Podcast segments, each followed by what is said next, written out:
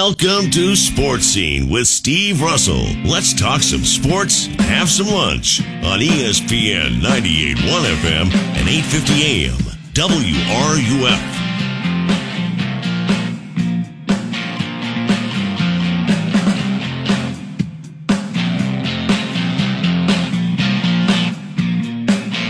Can't get my headset right here. Welcome into a uh, Thursday edition of Sports Scene, ESPN 98.1 FM, 850 AM, WRUF. I'm Steve Russell. Time to eat some lunch and talk some sports. Daniel is our producer today. Um, we have got, if all goes according to Hoyle here, a dynamite program for you with some great guests. Uh, we're going to get, I hope, uh, Urban Meyer here uh, to start the show today. Uh, later in the show, Gary Danielson from CBS Sports will preview Florida, Georgia. He'll have the call of the game on CBS as well. The voice of the Gators, Sean Kelley, here live in studio. So get your questions and comments ready for him. He'll be here in about 15 minutes or so. Uh, and then Marc Weiszer, who covers uh, Georgia for the Athens Banner Herald, will join us. And also going to bring on a guy I've known for a long time. He is the current uh, basketball coach at Dayton, Anthony Grant, of course, a longtime Gator assistant. Uh, Anthony lost his daughter, uh, and a couple of days ago they had an event there, an exhibition game that Ohio State participated in, uh, and I'll let him tell you about it. It's a terrifically, terrifically touching story, uh, and it it shows the good in humanity. It shows the good when schools can cooperate and do something. So he'll be on here with us as well. But uh, let's take care of business here. It is Florida Georgia week, and a guy knows a thing or two about that is former Gator coach Urban Meyer. Of course, you can see him on Fox on their broadcast of college football as well. Urban, I, I couldn't wait to ask you this. I know the answer, but I want you to tell folks okay, it's Florida Georgia week. What went on with you, the coaches, the team, in getting ready for that trip to Jacksonville? No, I actually good to be with you, Yep, Steve. same and here, it is a huge week, and and the best thing about that game is when it was over and the bus ride home. Everything leading up to it, just because Coach Spurrier made it almost impossible for anybody that followed him that you can't lose that game. And reality is Georgia, you know, they even back in the day, there's great argument they were the most talented team in the country. So, I mean, I, I wish I could say I enjoyed it. I wish I could say leading up to it was a lot of fun. It was it was tough, man. I remember sitting in that Sawgrass hotel room waiting, you know, to go to the game and uh, just the build up for that game. Uh, the best thing about it, though, when you sing the fights on afterwards and you know you won that game. Yeah, no doubt. Um, you know, sometimes as a coach, uh, let's go back in the day, you know, Percy Harvin didn't play or this player didn't play. Well, Brock Bowers is a huge part of the Georgia offense. And I'm interested to see how they, what they do without him offensive. That could be a big key to this game, couldn't it? Oh, it sure could. I had him as a Heisman candidate. You know, I don't, I don't see that clear cut Heisman favorite right now. That, you know, it might be Marvin Harrison Jr. That might be a year that maybe it's J.J. McCarthy, even though he doesn't have the statistics. But uh, he he was a he's a not a good player, great player, and he, they do so many great things with him that uh, yeah, that's going to be um, a big part of the game. What happened when we lost Percy Harvin, and I don't think anybody equates to Percy. And I'm very biased about that, but he is close. He's very good in the way they use him. Is everyone, you know, David Nelson is going to have to step up. Someone like that, that's going to have to step up like David did against Alabama and then again in the national championship game. So I don't know the roster that well. I'm sure they're loaded with people, but the reality is you lose a player like that and someone else doesn't step up, you're not you're not as good, obviously. Uh, you know, one thing Billy Napier has done that I know that you did. You know, he's had former players. Uh, you know, back back even in the summertime, talked about this rival, rivalry with Florida Georgia. That gets ingrained pretty quickly as you get new kids in uh, kids in here and over the summer. Correct? I think it's more important than ever. You know, especially when you start nationally recruiting a little bit. And I was very concerned about that. Not so much Florida because we really Whoop. We lost you, Coach. Okay, we lost you for a second. You're, you're back now. Yeah, um, I, I think it's really important now that you know your national recruiting. I, I don't know uh, Billy Napier's recruiting strategy, but when I was at Ohio State, we started moving around the country to get players. I really did the best I could to indoctrinate them on the culture and the importance of games like this, the rivalry games. So yeah, I always had people come in and speak about Tennessee, Georgia, and Florida State and I'm glad that he's doing that. Urban Meyer, our guest here on Sports Scene, talking college football. Urban, I couldn't wait to ask you about this whole thing with sign stealing and what's going on at Michigan. I'm not naive enough to think that this isn't going on on a more widespread basis or that it's been going on for a while, but I was really anxious to hear your thoughts on this. No, I, I hear people. I'm going to be very cautious because once again, that the media is wrong most of the time in my life. I mean that you know, I just I when I hear things, most of the time they're wrong. You know, and and I know that's a bold statement, but when people say that everybody does that, no, they don't. You know, if that's they they steal signs during a game. If there if there's some validity to what's being said about they're sending elaborate scouting where they're buying tickets to other stadiums, and it, I'll, I'll tell you, no one's ever done that. You know, I've talked to a couple colleagues. I talked to Bob Stoops the other day, and and you know we, we were talking about because I'm going to Oklahoma this week yep. To do a game, and we were just talking. I said, "Have you ever heard of that?" And you know, we haven't. You hear of in-state, in, in-game, you know, stealing signals, looking at the other sideline. You know, that's perfectly illegal. But I've never heard of once again, I'm not saying it's true because, like like I said, there's there's a decent chance that it's not true. Just my experience with the media. So, uh, no one, I, I've never heard of that before. Okay, let's talk college football nationally. I, am going to go back to your old school, uh, Urban in Utah. Uh, they continue to, to amaze me. I mean, think about week one. There was conversation: Will Cam Rising play?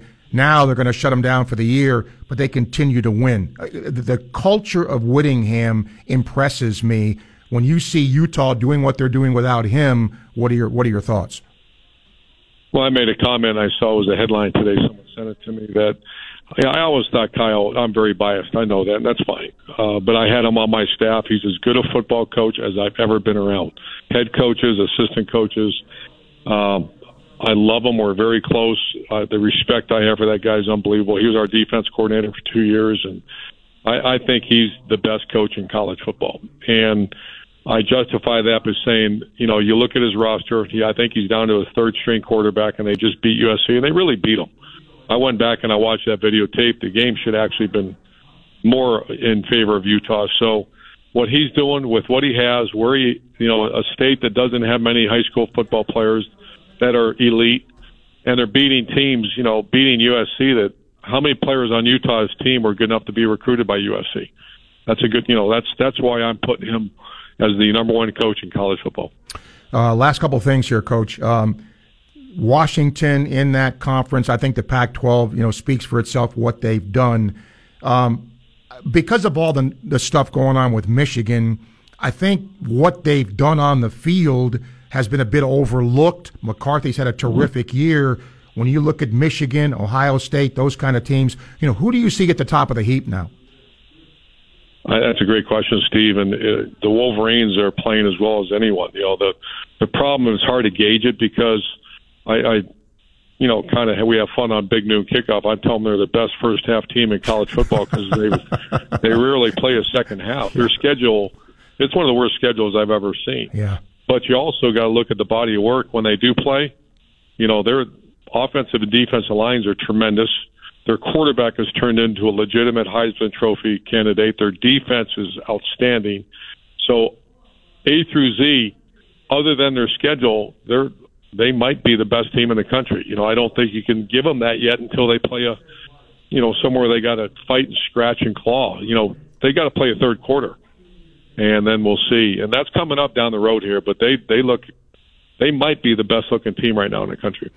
Last thing, uh, Penn State uh, had some issues at wide receiver with a young quarterback, and you know whatever is going on at USC, they still don't play defense, and that that's victimized them. When you look at those two teams, are are they the holes that you see keeping them from being really elite? Yeah, I think that's obvious. You know, I, I expected more from Penn State, but they were a victim of that schedule uh, as well. You know, they they're scheduled. They played Massachusetts, Delaware. No, you know those. I'm not picking on those schools, but you know they they beat an Iowa team that's offense is really really bad. So I think there's a little false sense of security, or you know maybe a to a higher ranking because I was at that game and they offensively they really struggled. That quarterback had a tough day, but the receivers weren't open. There was pressure on the quarterback. Ohio State's defense legit. USC's an enigma. I, I I don't get that one. You know, I don't. You know, obviously offensively they're a really good team, uh, but I, I can't understand why when you watch on video, especially this last week. I mean, there was there's glaring mistakes on that defense, and that's hard to imagine that USC would be having those struggles. Let people know you kind of mentioned it. Where's Big Noon Kickoff going to be this week? Yeah, we got Oklahoma and Kansas, and Oklahoma. I don't know if anyone has got a chance to watch his Dillon Gabriel. I thought he was just good. Uh, I'm changing that after watching what he did. He had a legendary performance against uh, Texas. They do a lot of run action pass with him, like we did with Tebow. I think he's not. A, he's an elite player. You know, I don't. I didn't say he's an elite talent because I'm not sure he's only six foot tall, but I love watching this guy play. They have a legit chance of being a playoff team and uh, compete for the title now. Okay. Always appreciate you, Urban. Have a safe trip out there, and thanks for taking the time. We'll see what happens, Florida, Georgia. Yeah, good luck in the the formerly known as the cocktail party, right? yeah, formerly known. That's right. I can say that now. sure, you can. That's right. Okay, Urban. Thanks, man. All right. Urban Meyer joining us here on Sports Scene. It's twelve fourteen. Time check brought to you by Hayes Jewelry. Joining us next the voice of the Gators, Sean Kelley. Get your questions, comments ready for him. ESPN 98.1 FM, 850 AM, WRUF.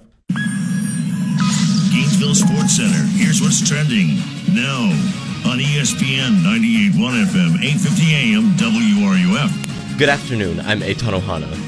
Gators soccer hosts South Carolina tonight in the final match of the regular season. Florida looks for its seventh win of the year. You can catch coverage here tonight at 645. Thursday Night Football tonight will kick off Week 8 of the NFL season. Baker Mayfield and the Tampa Bay Buccaneers travel to Buffalo to try to upset Josh Allen and the Bills, whose season can best be described as a bit of a roller coaster. You can tune in here tonight at the conclusion of the Gators soccer match.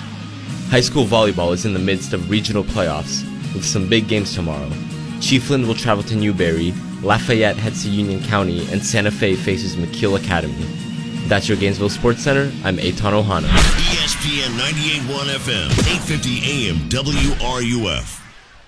Southeast Car Agency at 310 Northeast 39th Avenue invites you to come out and check out the vehicles they have. Now, if you're looking for a brand new vehicle, this is not the place to go. They don't have any. And since opening their doors 40 plus years ago, they've never had any.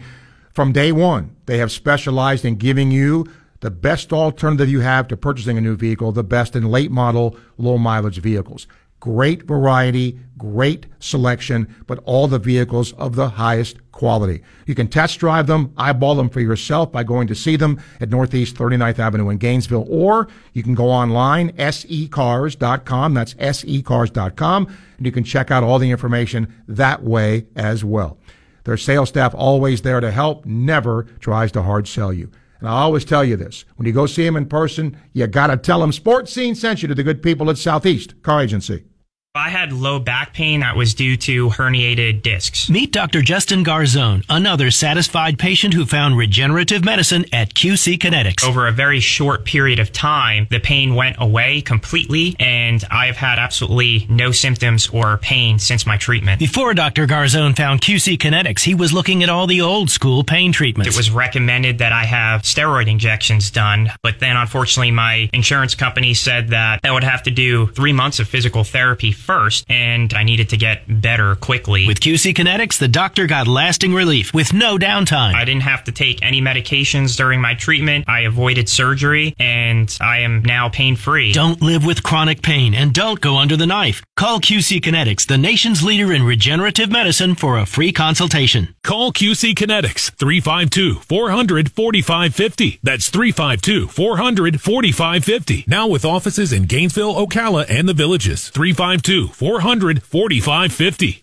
Paid for by the American Hospital Association. Each day and in every community, hospitals and health systems are committed to delivering high quality medical care, but they're also supporting people and communities in a wide variety of other ways. A new report shows that hospitals provided nearly $130 billion in total benefits to their communities, providing around the clock care and essential services while also addressing unmet health needs. Overall, total community benefits made up over 15% of the total expenses of hospitals and health systems. Michael Mayo of Baptist Health. Hi, I'm Michael Mayo, President and Chief Executive Officer of Baptist Health in Jacksonville, Florida.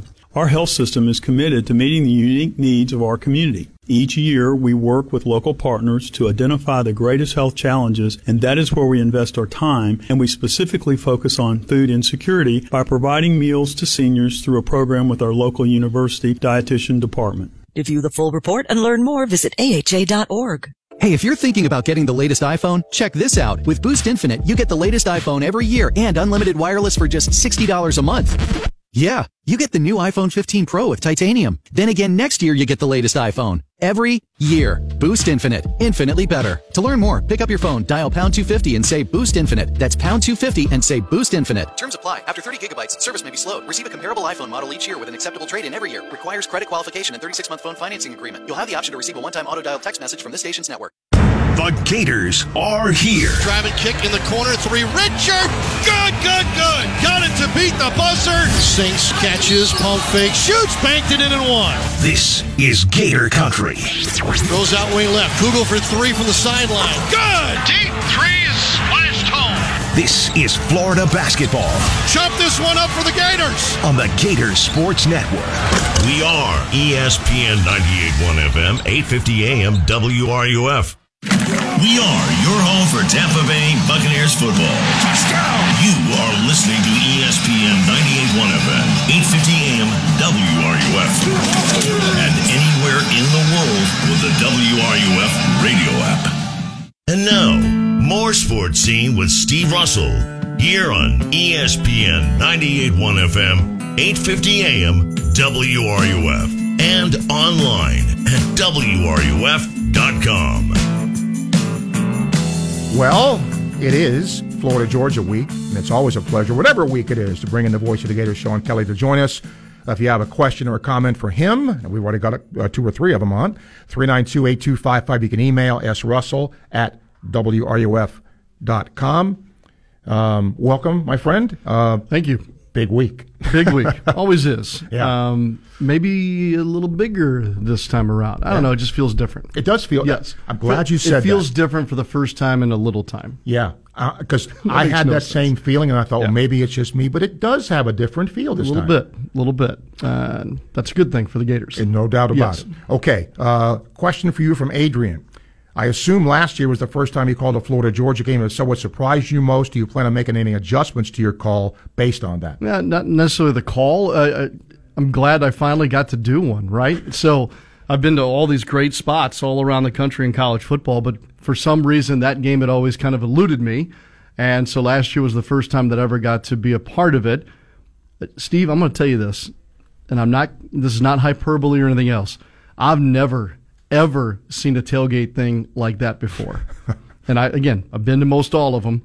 And because the logistics, the, the size of the parking lots, the number of lots around that ballpark and everything else, man, I, I just remember coming over that bridge on the river and that thing unfolding in front of me. I'm like, oh my. Re- really, Yeah. really impressive. Yeah, it is. When, when when you are in the lot and you're parking, and I'm going into work, but yet the fraternities are renting. You know those little flatbed trucks you can get at like Home Depot type thing. Yeah. They're renting those to put the DJ on top of that, the kegs or whatever. I mean, that's next level type stuff. And then you come out after the game. You know what I'm talking about. Yes. You're just like, please do not puncture a tire. There's I, I've I've never seen anything like it. So, look, and everybody talks about the the Texas OU thing. Oh, they split the stadium down the middle, and it's this color and this. I'm like, they do that in Jacksonville too. Yeah. They yeah. Yeah. Anyway, I very asked- cool. Yes. I, I- it's been a few years now. It's funny you mentioned that. Uh, you used to do the post game show from the press box after you after Mick was through, Mhm. and um, so I did it. Left, and you know how what that parking lot's like when you leave. And I got in my car and I looked around, making sure, whatever. About 30 yards ahead, a car is leaving, and this loud noise. Mhm. You know what that no- loud, that lo- loud The noise tire was? going, yes. It, shh, out. Yes. Uh, let's get Daryl here. Daryl, hello. Hey, good afternoon, guys. Hey, Sean, I have to agree with you. This is my favorite game of the year. I've been going since the uh, late '80s. Man, there's nothing like it, Jackson. it's just it's just different and i you know we've had all this talk about should the game continue should we go home and home we, we, we may have to do that for in a in a short period if they renovate that stadium but i just I'm, I'm secure me in the camp of let's do this in jacksonville we don't have very many of these left right in college football so let's try and hang on to one of these And, and the other thing is, who doesn't like it? I mean, maybe if you're Georgia, I maybe because it's in Florida, blah blah blah. But those fans come, they don't they like that? I mean, I've talked to a few of them. They don't seem to. They like making the trip, and they like that part of it, especially when they win. Sure. So, yeah, I don't see the harm in it. no i don't either i don't either so and look uh, yes Hey, it is Sean. go ahead go ahead i'm sorry I'm sorry. Um, hey, uh, you know, as far as matchups in the game, you know, I know Georgia's receivers kind of been banged up this year. You know, McConkey's been hurt, and they got Ra Ra Thomas. But I think our receivers are better in Georgia. How do you feel about that? I do. I do too. I think overall at the skill positions, Florida's check check the Florida box on that, and I'm talking about just the skill guys. Okay, so I, I think you know Bowers' out. That you know that that tips it back toward Florida. I think. I think you're right. I, I would say this: our guys are still young, but but at the skill positions, I think Florida's got a little bit of an edge here. You know, okay, guys, looking forward to Saturday being up there. All right, Daryl, thank you. Lucas says, question, a comment for Sean. I told Shane this. I want to let you know I stream the games with your audio from my Facebook group. We all enjoy it. And my question, and what's your favorite part of being the voice of the Gators? I love the job you do. Mick would be proud. Wow, thank you. Um, what's the best part of the job? Where do you? St- I mean, where do you start? I was going to say, well, Yeah. how long is this show? I, no, really. I mean, I've said this before on your show. This is everything I wanted it to be and more.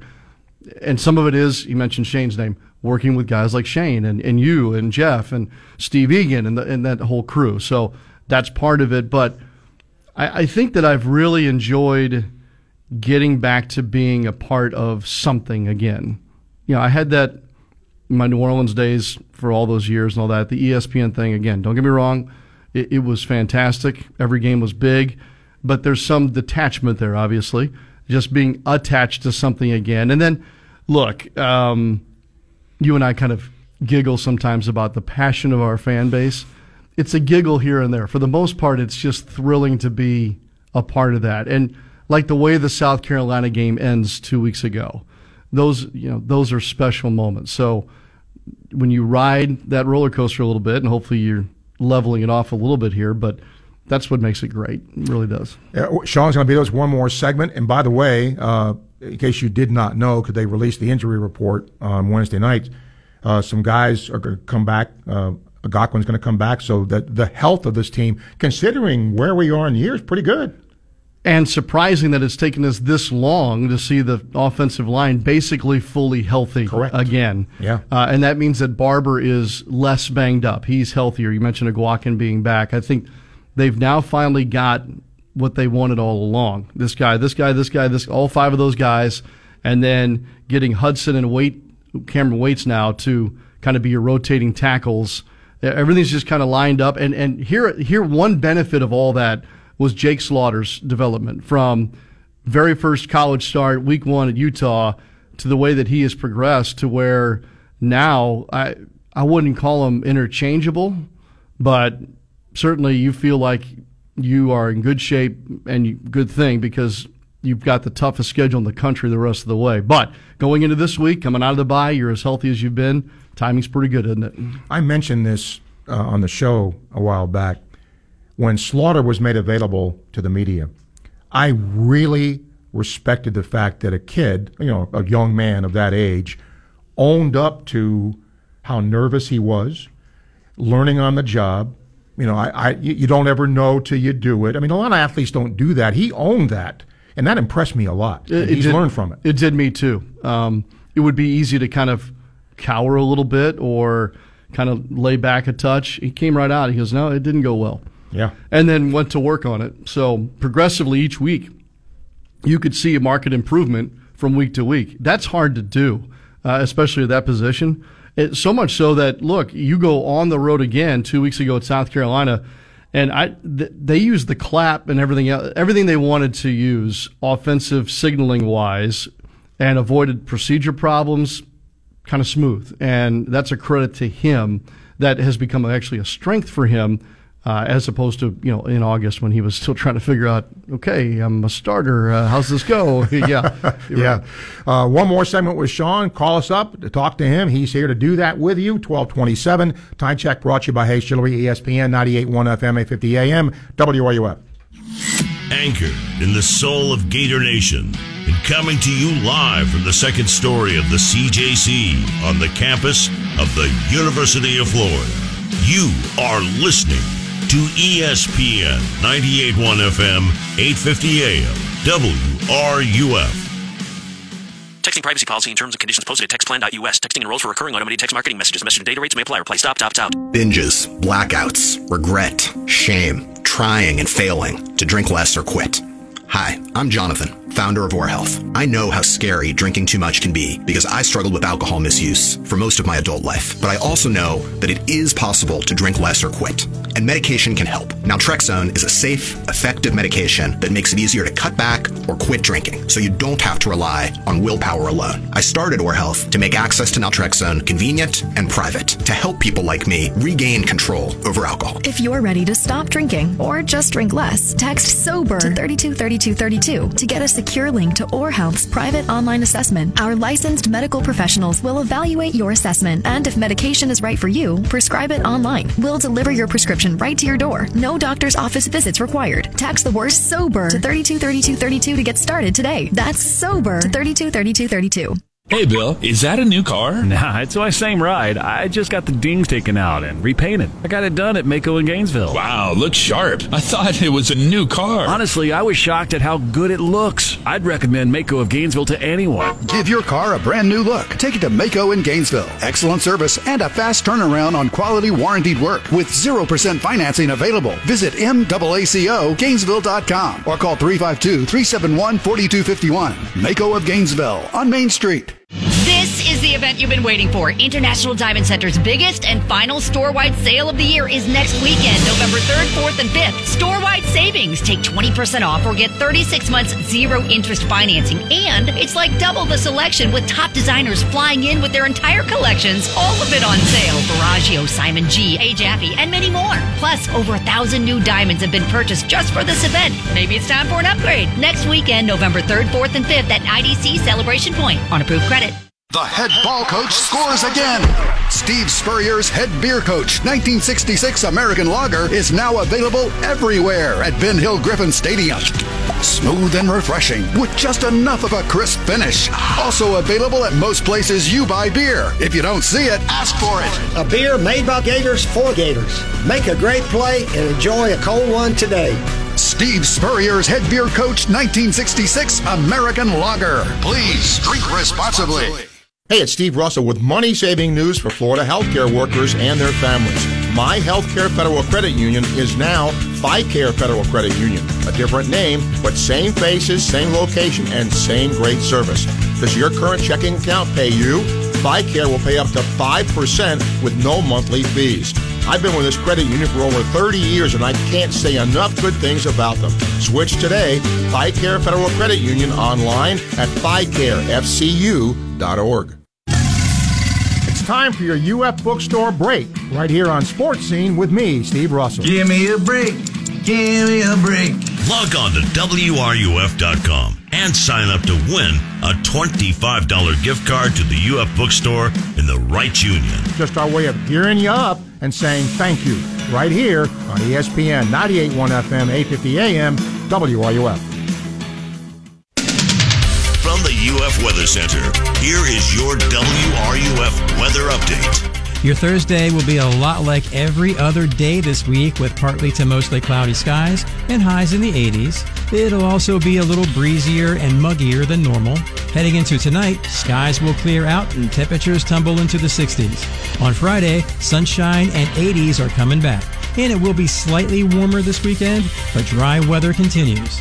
From the UF Weather Center, I'm meteorologist Jeff George.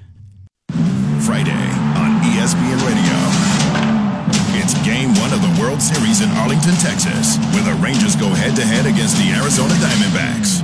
Drilled right field. That one back, and it's gone. Alek Thomas has tied it up. A two-run homer. The Diamondbacks, the Rangers. Coverage begins Friday night at 7, right here on ESPN 98.1 FM, 850 AM, WRUF. Talking the talk and walking the walk. You are listening to Florida's preeminent sports radio station. We are ESPN 98.1 FM, 850 AM, WRUF. Sports Scene with Steve Russell on ESPN 98.1 FM and 850 AM, WRUF. Interesting email here.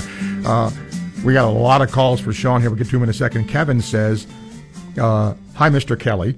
Uh, I enjoy syncing the games to WRUF.com, and during the South Carolina game, my wife commented on the emphasis of yard line, which your predecessor Mick had as well. Had to remind her, you are the newer dude. Her reply, This is a radio caller thing. Thanks for what you do. Uh, that's a new one for me. I emphasize yard line. That's what he, yeah. All right. Interesting. Yeah. Let's get some calls All right. here on the Clear Sound Audiology phone line for Sean. Mike, hello. Yeah, Sean, uh, I loved Mick, and I thought his best years were his last ones. I thought he got better with age. So you had big shoes to fill, and you have done a heck of a job of doing it. You're really knowledgeable. You you uh, paint a great picture of what's going on. People that can't be there. Uh, you you have passion for the program. You can tell already, and that's going to only grow with years. As I just hope you're here as long as Mick is, because you've done a heck of a job. Well, I appreciate that very much, um, and I hope I get better too as I go. I have this feeling though that if I go as long as Mick did, that's not going to end well for you or for me. That would put yourself me. Short, but- let's see, 33 years. That would put me in my 80s. So Oh, okay. my Well, my early my early long. 80s. Yeah, but today's 80s, right? Yeah, Sure. I mean, okay. Yeah, Yes. You could still be president. Oh well, Oh, yeah, yeah, oh, yeah, yikes. yeah. On both sides right now. Yeah, thanks. Yeah. Yeah. Go Gators. All You right, Gators. Mike, thank you. Uh, Tony, welcome to the show. Hey guys, yeah, man, you might need a one heck of a spotter if you're doing this in your 80s. Um, hey Sean, listen, I didn't have a chance to tell you during the season. Before I get to my question, let me just tell you real quick. That was a great call that you had way back in the Tennessee baseball game, Jack's home run, deep to right, 90 night. It kind of helped as the ball was disappearing into the railroad yard. So uh, that was a great call, man. I just wanted to let you know that.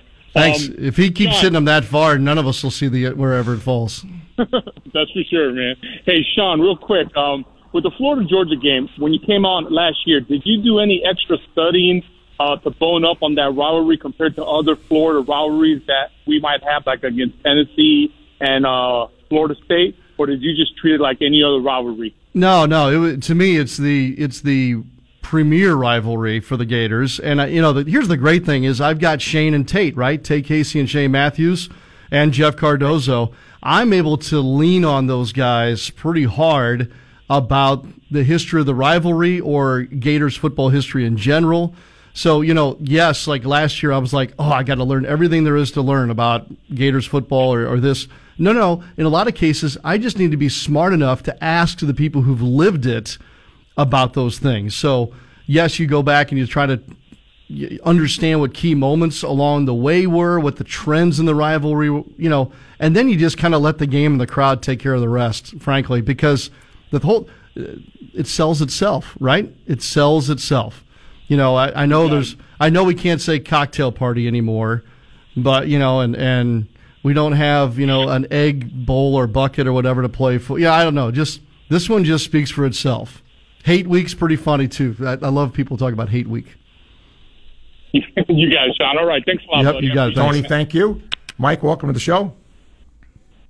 Hey guys, Sean, you're doing great. Uh, I've known Shane for a good while and uh, got to know him even better when he coached my son over at East High School in football. But uh, you got a good guy there beside you. Um, I've been going to cocktail party for uh, well since the early '80s. I got my season tickets, so I've experienced a lot of stuff. Some of it really bad, and I mean, as far as off the field stuff, some of it really good. I had three big ex Georgia football players take up for us. Uh, one time we were outnumbered by a bunch of Georgia fans. They actually come in and stepped in and took up for us. And uh, I've actually sat there in the motorhome parking lot, and before the game, uh, somebody had the Georgia colors out or whatever, you know, or Florida colors out, and before the game because they were supposed to win. And then after the game, you come back and they they change sides, and it's usually a Duval County tag. Um, we uh, we used to have the first two digits on the tag would that designated what county you were from, Mm-hmm. so you could tell what county these people were from. So a lot of people don't remember that, but I know Steve probably does. But anyway, I I appreciate you. Um, really uh, enjoy listening to you. And the only problem is, when listening to you in, in our stadium, can't hardly hear you in about half the game. Well, just just know in this day and age, there's about twenty five thousand wireless signals bouncing around that building, so it's not.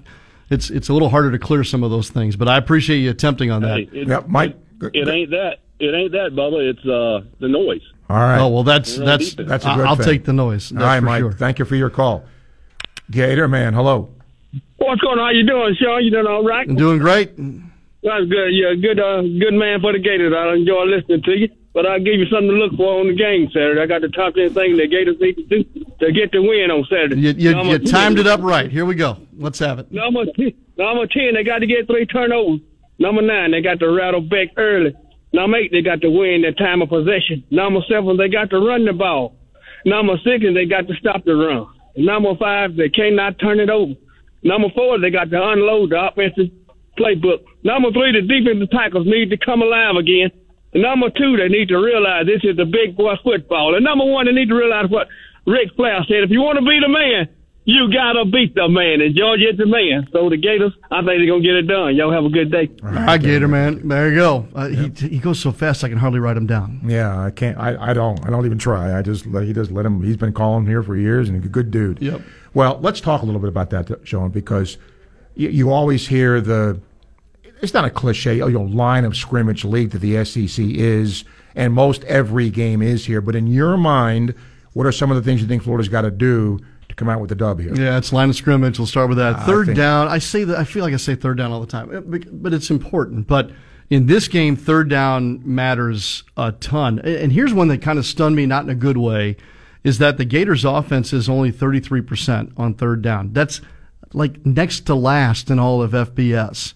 But yet it doesn't feel like it. You're a five and two football team, but yet you're 33 percent, and Georgia's dominating offensively and defensively on third down. Now, look, body of work here. Their schedule's been, well, yeah, Charmin like, shall we say? But anyway, third down. like that. Third down is big in this game. But again, it's it's about who controls the line of scrimmage in a lot of ways and who affects the quarterback. Interestingly enough, so obviously Graham Mertz has been getting beat up pretty good, but yet his completion percentage has stayed strong.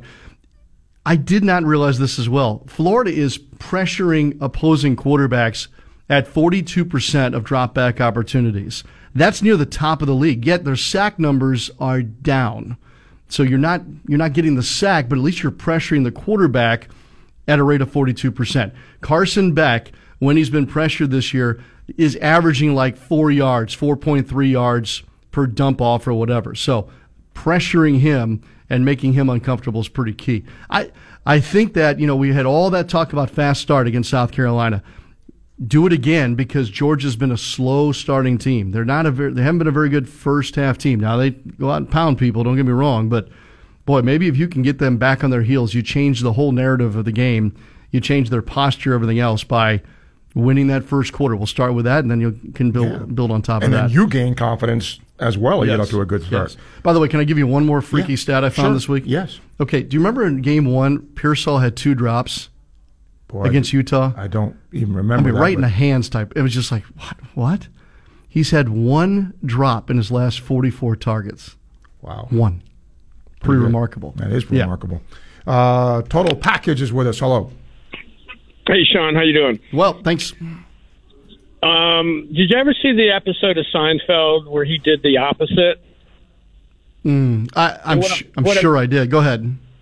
So what I'm getting at is this game this week is going to be the opposite game for Billy. I see us winning the toss and Billy taking the ball and driving it down and scoring, and we rush the field and we get penalty for 15 yards, and we go on to win 35-31. Not happening. What, winning the toss? Because we never win the toss. No. you mean choosing the ball first? Well, not rushing the field. Oh. Oh, you mean he's talking about the team rushing the field Yeah, after the first score? Yeah. Oh, after the first, yeah, Yeah. that's Yeah. that's just not. Well, look, uh, I, I'll take everything you said there because at the end you said Gators win 35-31. So if that all happens the way you'd call it, uh, okay, because I want the outcome that you predict. Yeah, I, I'm not I sure the head coach would. I'm not sure the head coach would like wa- that, but if there wasn't a number one in front of the Georgia name and we just watched this season, I think Gators would be much more confident. I'm pretty confident. I think we're going to win. I think uh, we're due for the win, and I think they're due for an upset. Have All a great day. could be. Love you guys. Thank you. Am I wrong in saying this? The last SEC East team to beat Georgia was Florida. Florida. Yes. Yes. Yes. That's Okay. how long it's been. And 2020. take away that you don't like Georgia, whatever. That's pretty remarkable. I don't care what league you're in. Pretty remarkable. Right. None of us should go in here thinking Yeah. Georgia's just some get. let's let's be real here. Yeah. Yep. Okay. Have a good call. Thank you. And we'll, we'll talk to you next week. Always a pleasure to have the voice of the Gators, Sean Kelley, here. 1243. Time check brought to you by Hayes Jewelry, ESPN 98.1 FM, 850 AM, WRUF. Gainesville Sports Center. Here's what's trending now on ESPN 98.1 FM, 850 AM, WRUF. Good afternoon. I'm Joseph Torviso. Florida soccer hosts number 13 South Carolina to wrap up their 2023 regular season. A win today is vital as the Gators currently sit 12th in the SEC. If they earn all three points, the Gators can potentially qualify for the SEC playoffs. You can catch coverage here at 645. Tonight, Week 8 of the NFL season kicks off as the 3 3 Tampa Bay Buccaneers travel to the 4 3 Buffalo Bills. Both teams are looking to bounce back after losing on the weekend. You can catch coverage here right after Gator Soccer. Staying on the gridiron, there's high school football tonight as the 2 and 6 Trinity Catholic Celtics host the 3 and 5 PK Yonge Blue Wave tonight at 7 p.m. That's your Gainesville Sports Center. I'm Joseph Torviso. ESPN 98.1 FM, 850 AM, WRUF. A great charity in Palatka is the Rodeheaver Boys Ranch, and you know I've been telling you about it for a while. But there's a reason for that because it really does good work. It helps at risk young boys from difficult home environments find their way again and get their lives back in order. And here's how it happens it's through your donations of either unused or unwanted vehicles. You do you donate. It's tax deductible, by the way. They fix the vehicles up, then they resell them. It's the way they get their lives back on track. It helps a really, really good cause. To find out more information, just Google Boys Ranch Palatka or go to rbr.org. rbr.org. You'll learn more. Hi, this is Dr. Art Mowry of Exceptional Dentistry. Listen to what our clients have to say about their experience at Exceptional Dentistry. Oh, they're just nice people. It's not a bad bad trip to the dentist like it was when I was younger. You know, that was a horrible thing, and, and now it's it's you go in and there are nice people there. They talk to you. They don't hurt you. this is fairly important to me. Well, and you look forward to coming here. It's not like, oh my gosh, I'm going to the dentist. It's okay, we're going in to see everybody at exceptional dentistry. It sounds silly, but it makes a difference in the way you look and feel about things. So it's not just coming to the dentist, it's We being come see our friends. Exactly. They're the best. That's it. This is Dr. Kim Mowry, and if you think you have dental problems that are too big to overcome, we're here for you. Please visit us at exceptionaldentistry.com. That's exceptionaldentistry.com. Your home is full of potential, and small changes can make a huge difference. So make your list, pick your designs, and when you're ready to make that potential come to life, rely on Radiant Credit Union to help you get there. A home equity line of credit from Radiant can give you the funds for a home refresh, upgrade to your appliances, or whatever you want to do. Plus, Radiant's special intro rate makes it even more affordable. Visit radiantcu.org slash potential to apply today. Federally insured by NCUA. Attention Florida drivers. October is National Pedestrian Safety Month, and we want to remind you that staying safe is a shared responsibility between you and pedestrians. Last year in Florida, there were over 10,000 pedestrian related crashes. As a driver, be extra cautious and look out for pedestrians at all times. Slow down and yield to pedestrians in crosswalks. Failure to yield can result in a fine and three points on your license. Remember, safety starts with you. This message is brought to you by the Florida Department of Highway Safety and Motor Vehicles.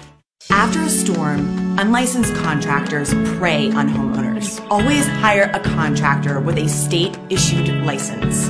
Verify if your contractor is state licensed at myfloridalicense.com. When severe weather hits Gainesville, WRUF's Hurricane Storm Center is there for you. For the latest information regarding severe tropical weather, listen live, online, or on the WRUF radio app. For a complete rundown of hurricane emergency services and pre-storm preparedness, check out the WRUF Storm Center at WRUF.com. A courtesy of Caribbean Electric, Conrad Tree Service, and Radiant Credit Union. Southern Sports Today with Chuck Oliver, weekdays at 2, right here on ESPN 98.1 FM, 850 AM, WRUF, and on your phone with the WRUF radio app. This is Scott Strickland, and you are listening to Sports Scene with Steve Russell right here on ESPN 98.1 FM, 850 AM, WRUF, and anywhere in the world on the WRUF radio app. Now, the big one Saturday, Florida, Georgia. CBS has the television broadcast. Brad Nessler and my next guest, Gary Danielson, will have it. And Gary, it's good to have you back. Thank you for doing this. So many things I want to ask you. But let's start with the Georgia perspective. And the elephant in the room is Brock Bowers. How does Georgia, you know, make up for his loss?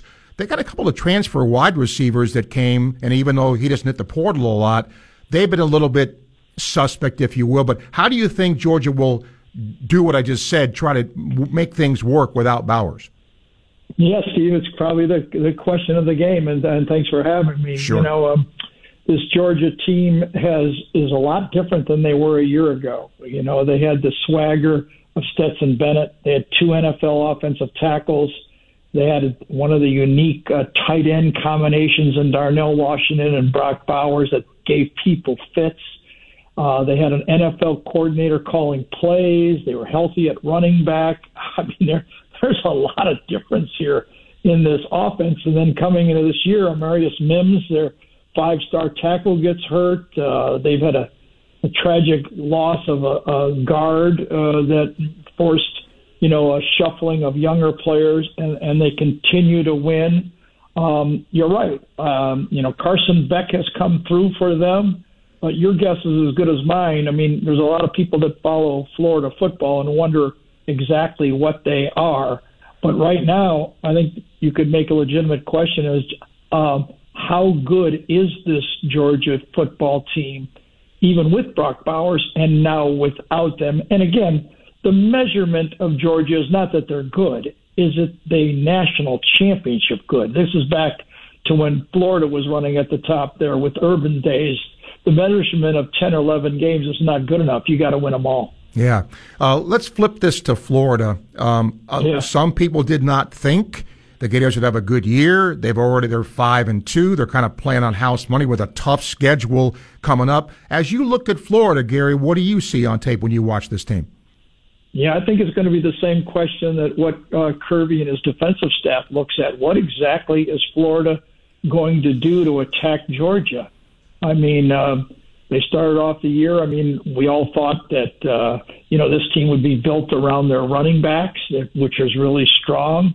Um, I think there's no player in college football that has outperformed what the conventional wisdom was than Graham Mertz coming to Florida. I mean, Steve, you know better than I, but when this was announced, I, I, I think around the league there was laughter, and within the Gator fans, it was almost bordering on embarrassment to sign the Wisconsin quarterback, Yeah. and he's been nothing but maybe the brightest spot on this team.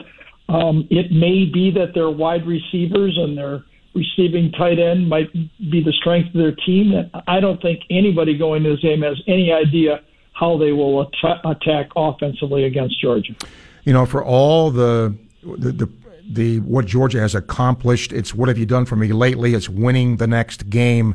All those draft choices, especially on the defensive side of the ball to the NFL, Gary, are they still elite defensively? Well, they're an elite in talent acquisition. Uh, there is no doubt that they have a, still a 1 to 85 squad that is elite. And if you look at, you know, college football, the teams with the most four and five stars win championships. So you have to give them the benefit of the doubt.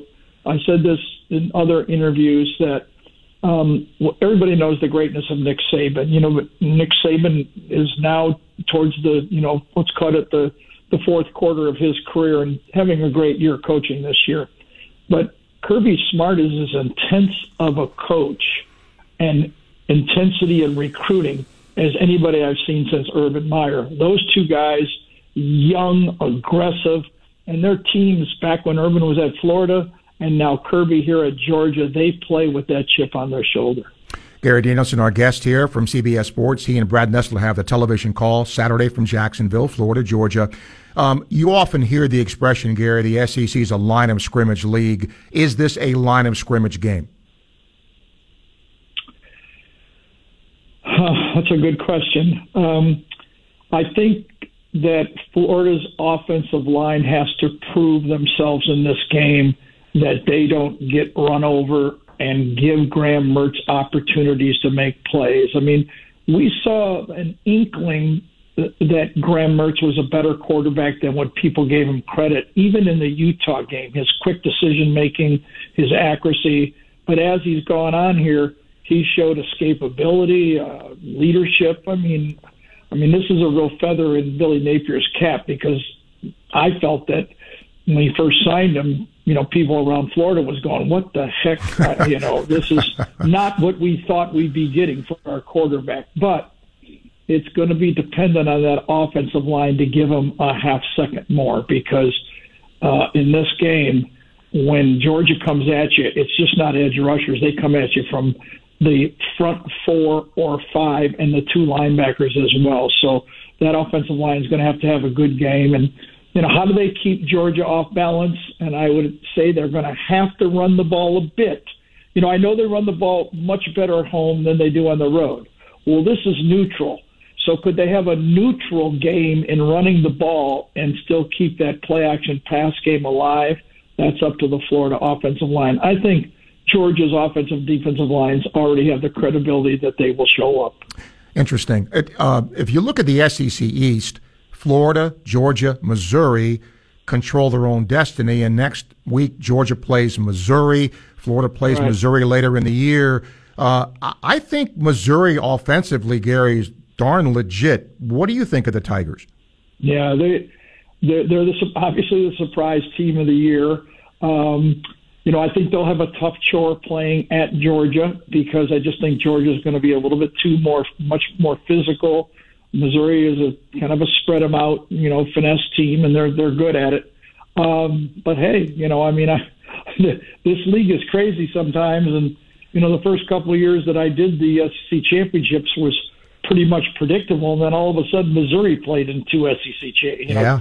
championship games. So uh, anything's possible, but but you're right. Uh, what does separate this league is not you know the top teams you know, the Penn State, Ohio States, Michigans, Oklahoma, Texas, and then the top of the SEC, they're comparable in talent. What's different is the back end of the SEC, especially in the offense and defensive lines, and that's where Missouri is going to have to show they can take that next step.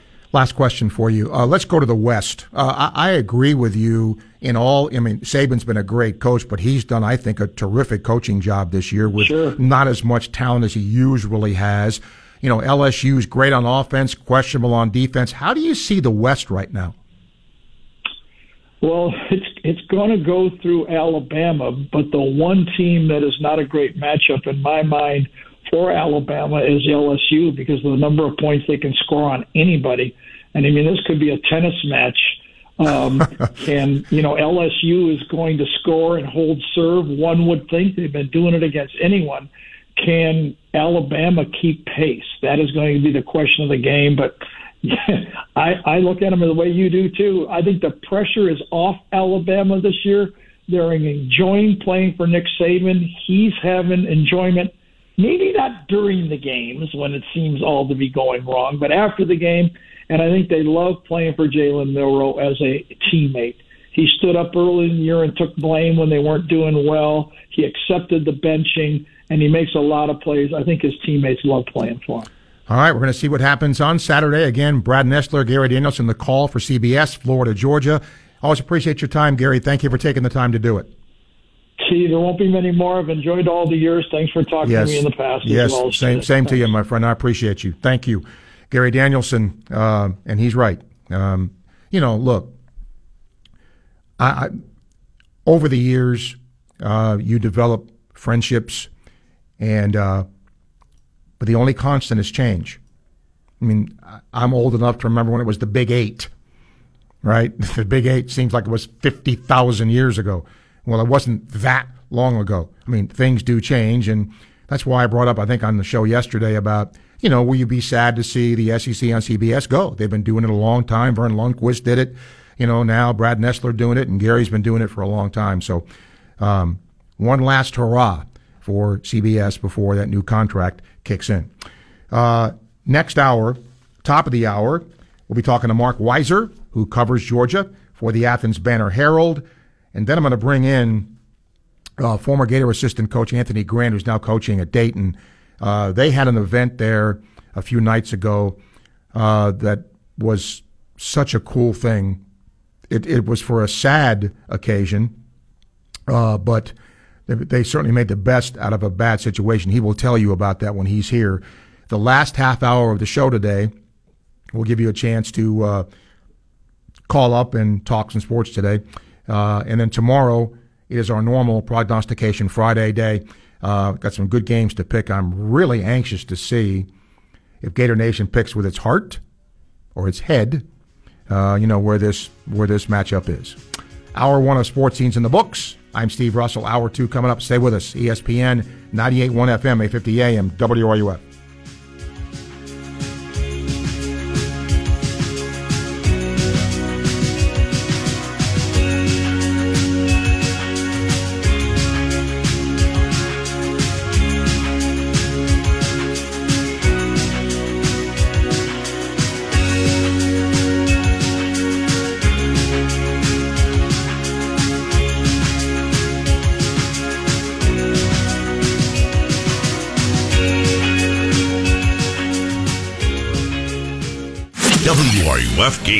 Gainesville, U251CG Gainesville, from the Spurrier's Gridiron Grill Studios. We are ESPN 98.1 FM, 850 AM, WRUF. Dave Mays Automotive, we get the bugs out of your car. College football season is here, and there's lots of great plays being made. Hey, it's Steve Russell. Let me tell you about one of my favorite plays when it comes to my automobile. I take it to Dave Mays Automotive. Why? Because I trust the team to treat me and my vehicle with respect, integrity, and honesty. If you're tired of being treated like a number at the chain stores, make a great play and head to Dave Mays Automotive, located at 2905 Northeast 19th Drive in the industrial complex behind the Sunnies on Waldo Road. Brakes, AC, oil changes, tires, engine and transmission work, and of course, their famous bug check. Modern to import, diesel trucks, and fleet service, they do it all. Learn more at DaveMaysAutomotive.com. Dave Mays Automotive, we get the bugs, all of them bugs, out of your car. The future of joint pain relief is here. It's QC Kinetics, Advanced Regenerative Medicine. Amazing stuff. Hey, it's Steve Russell. If you've been told more steroids or surgery are your only options, don't be so fast. Get a second opinion and learn more about how you can harness your body's own healing agents to attack that joint pain. And I'm talking lasting relief. QC Kinetics doesn't mask the pain. These treatments go to the very root of the problem, using concentrated healing properties placed directly in your joint to restore and repair that damaged tissue. Imagine living your life this fall with no more pain in your knees, hips, shoulder, or back, with no drugs, downtime, or surgery. Listen, life's about motion, and QC Kinetics is giving people their lives back with these all natural treatments. Call QC Kinetics for a free consultation, the nation's leader in regenerative medicine. Call QC Kinetics now with clinics in Gainesville, Ocala, and the villages. 352-400-4550. 352-400-4550. QC Kinetics. Mike Lester believes a good financial advisor helps you map out a plan for each step of your retirement without taking a commission. Mike also happens to be the founder of Talon Wealth and is on a mission to help those near and in retirement protect and grow their nest egg. And he's ready to prove it with the Talon Satisfaction Guarantee. It's pretty simple. For any new client that hires Talon to actively manage their portfolio, if you aren't satisfied after one year, for any reason, Talon will refund 100% of your advisor fees.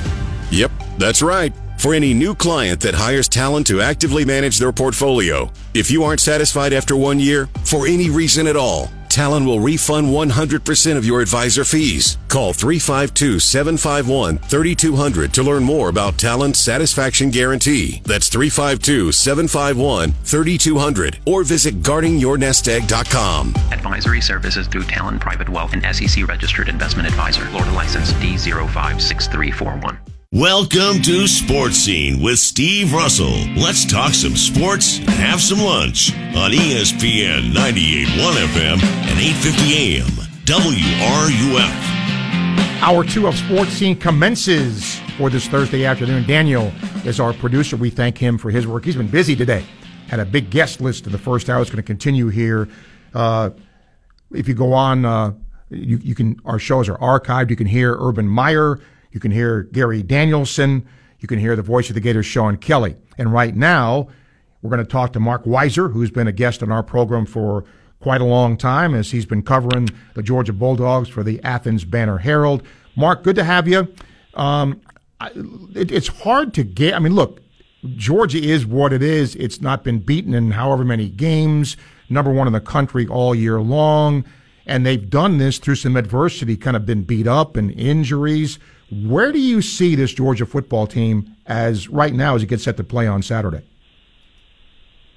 Well, they should be uh, rested like the Gators uh, w- with a much needed bye week after the Brock Bowers high ankle sprain and, and his tightrope surgery that's going to keep him out for a few weeks. Um, you know, they had their best game of the season, um, you know, against Kentucky on October 7th and then kind of reverted back to what they've done most of the season, which is certainly, I guess, play down to the level of their opponent or, or not really um, be able to put away teams like you were kind of accustomed to with the two-time, uh, you know, reigning national champions. Um, you know, they, they've had slow starts and, um, you know, haven't necessarily lived up to their own expectations. But like you mentioned, they are unbeaten and they have a tough stretch. They'll be favored in every game, obviously. Uh, do they get anybody back from injury this week? Yeah, it looks like uh, very likely that Amarius Mims, uh, their starting right tackle, who is uh, probably a top 15 overall NFL draft pick, um, will be back. Uh, he's practiced this week. It's you know a matter of whether they feel like he's closest to 100% or, or do you want to put a guy out that's um, you know at 85, 90%, uh, or do you want to stick up Xavier, uh, Xavier Truss, who who got banged up himself last last time out with an ankle injury? Um, they have a couple options there. If, if they do uh, bring in uh, Mims, they will move Truss probably back to his left guard spot where he was playing before. But I mean, Mims is their best offensive lineman, so I would expect, um, you know, if he's uh, as close to 100% as possible, they would insert him back in. You know, winning is great, but sometimes there's a burden of that. And, you know, all these games in a row that Georgia's won, I think their fan base just expects them to roll out and just knock everybody off, you know, 40 to 10 or something like that. How has this particular group, some of those guys who played last year and won, how they handled all of this so far, Mark? Yeah, I mean, they are just about winning. I mean, uh, they're not really complaining. At least they probably take their cue from Kirby Smart, who you know, while he wants them to perform at a certain level, he's not going to apologize for any kind of wins. So, I mean, they've they've definitely been hampered with, you know, especially a running back. I mean, they they really there's been uh, you know rare occasions where you've had uh, Daijun Edwards and Kendall Milton, who was supposed to be your best two running backs, um, available at the same time. Uh, even the last game against Vanderbilt, Milton didn't play in the second half because he re-injured a knee. Uh, he she should be back uh, this week as well. But but Daijun Edwards been kind of their bell cow. He's been leading them in rushing uh, ever since he came back from uh, two games out himself to start the season. They have another guy, Branson Robinson, that might have emerged as, as the best running back on Georgia that had an injury in the preseason that he's lost uh, for the year. So um, they have a guy, Dillon Bell, who's a wide receiver that they've been, uh, you know, getting carries in the backfield. Um, a walk-on named Cash Jones. Uh, it's also a threat out of the backfield, and they've been using him. So it's not necessarily the RBU uh, that you expect from Georgia. One of the things, you know, I, I heard Kirby on the SEC teleconference, and, you know, I don't know if he's come out you know, earlier in the week, maybe when has his presser early in the week about, you know, if somebody asked how they're going to work the offense without Brock Bowers. So a two part question, Mark. Has he been asked that? And if he was asked that, what was his answer? Yeah, I mean, that was a conversation that was dominating during the off week. I mean, I probably wrote four or five Brock Bowers related stories. Um, yeah, that might have, that might have, that might have been the only thing I wrote about, except for I don't remember when the Michigan stuff came out, probably the end of last week. Um, so the answer is, you know, we're not replacing Brock Bowers. Nobody needs to be Superman. That's what that's what Kirby Smart's been saying. I mean, even they're, they're not. They're trying to, you know, make sure they don't put too much pressure on Oscar Delp, who becomes the top tight end, and he's well regarded and highly recruited in his own right, but you know, has been kind of a complementary player with Bowers and Darnell Washington last year. Um, but you know, it's not just going to be about the tight ends. I mean, we mentioned Daijun Edwards; they, they might lean more heavily on the run game, but I, I expect it's going to be more about Dominic Lovett, a wide receiver out of Missouri, who had a career high uh, or a season high nine catches uh, against Vanderbilt. You know, once uh, Bowers went out, he seemed to be targeted more. Um, you know, Ladd McConkey didn't play much in the second half against Vanderbilt because he's been dealing with a back injury all season and missed the first four games. But you know, maybe he's ready to kind of be the Ladd McConkey that you know everyone was expecting from his last two seasons. He's been um, you know able to make some key third down catches, but but not play as much as um, you know they would expect.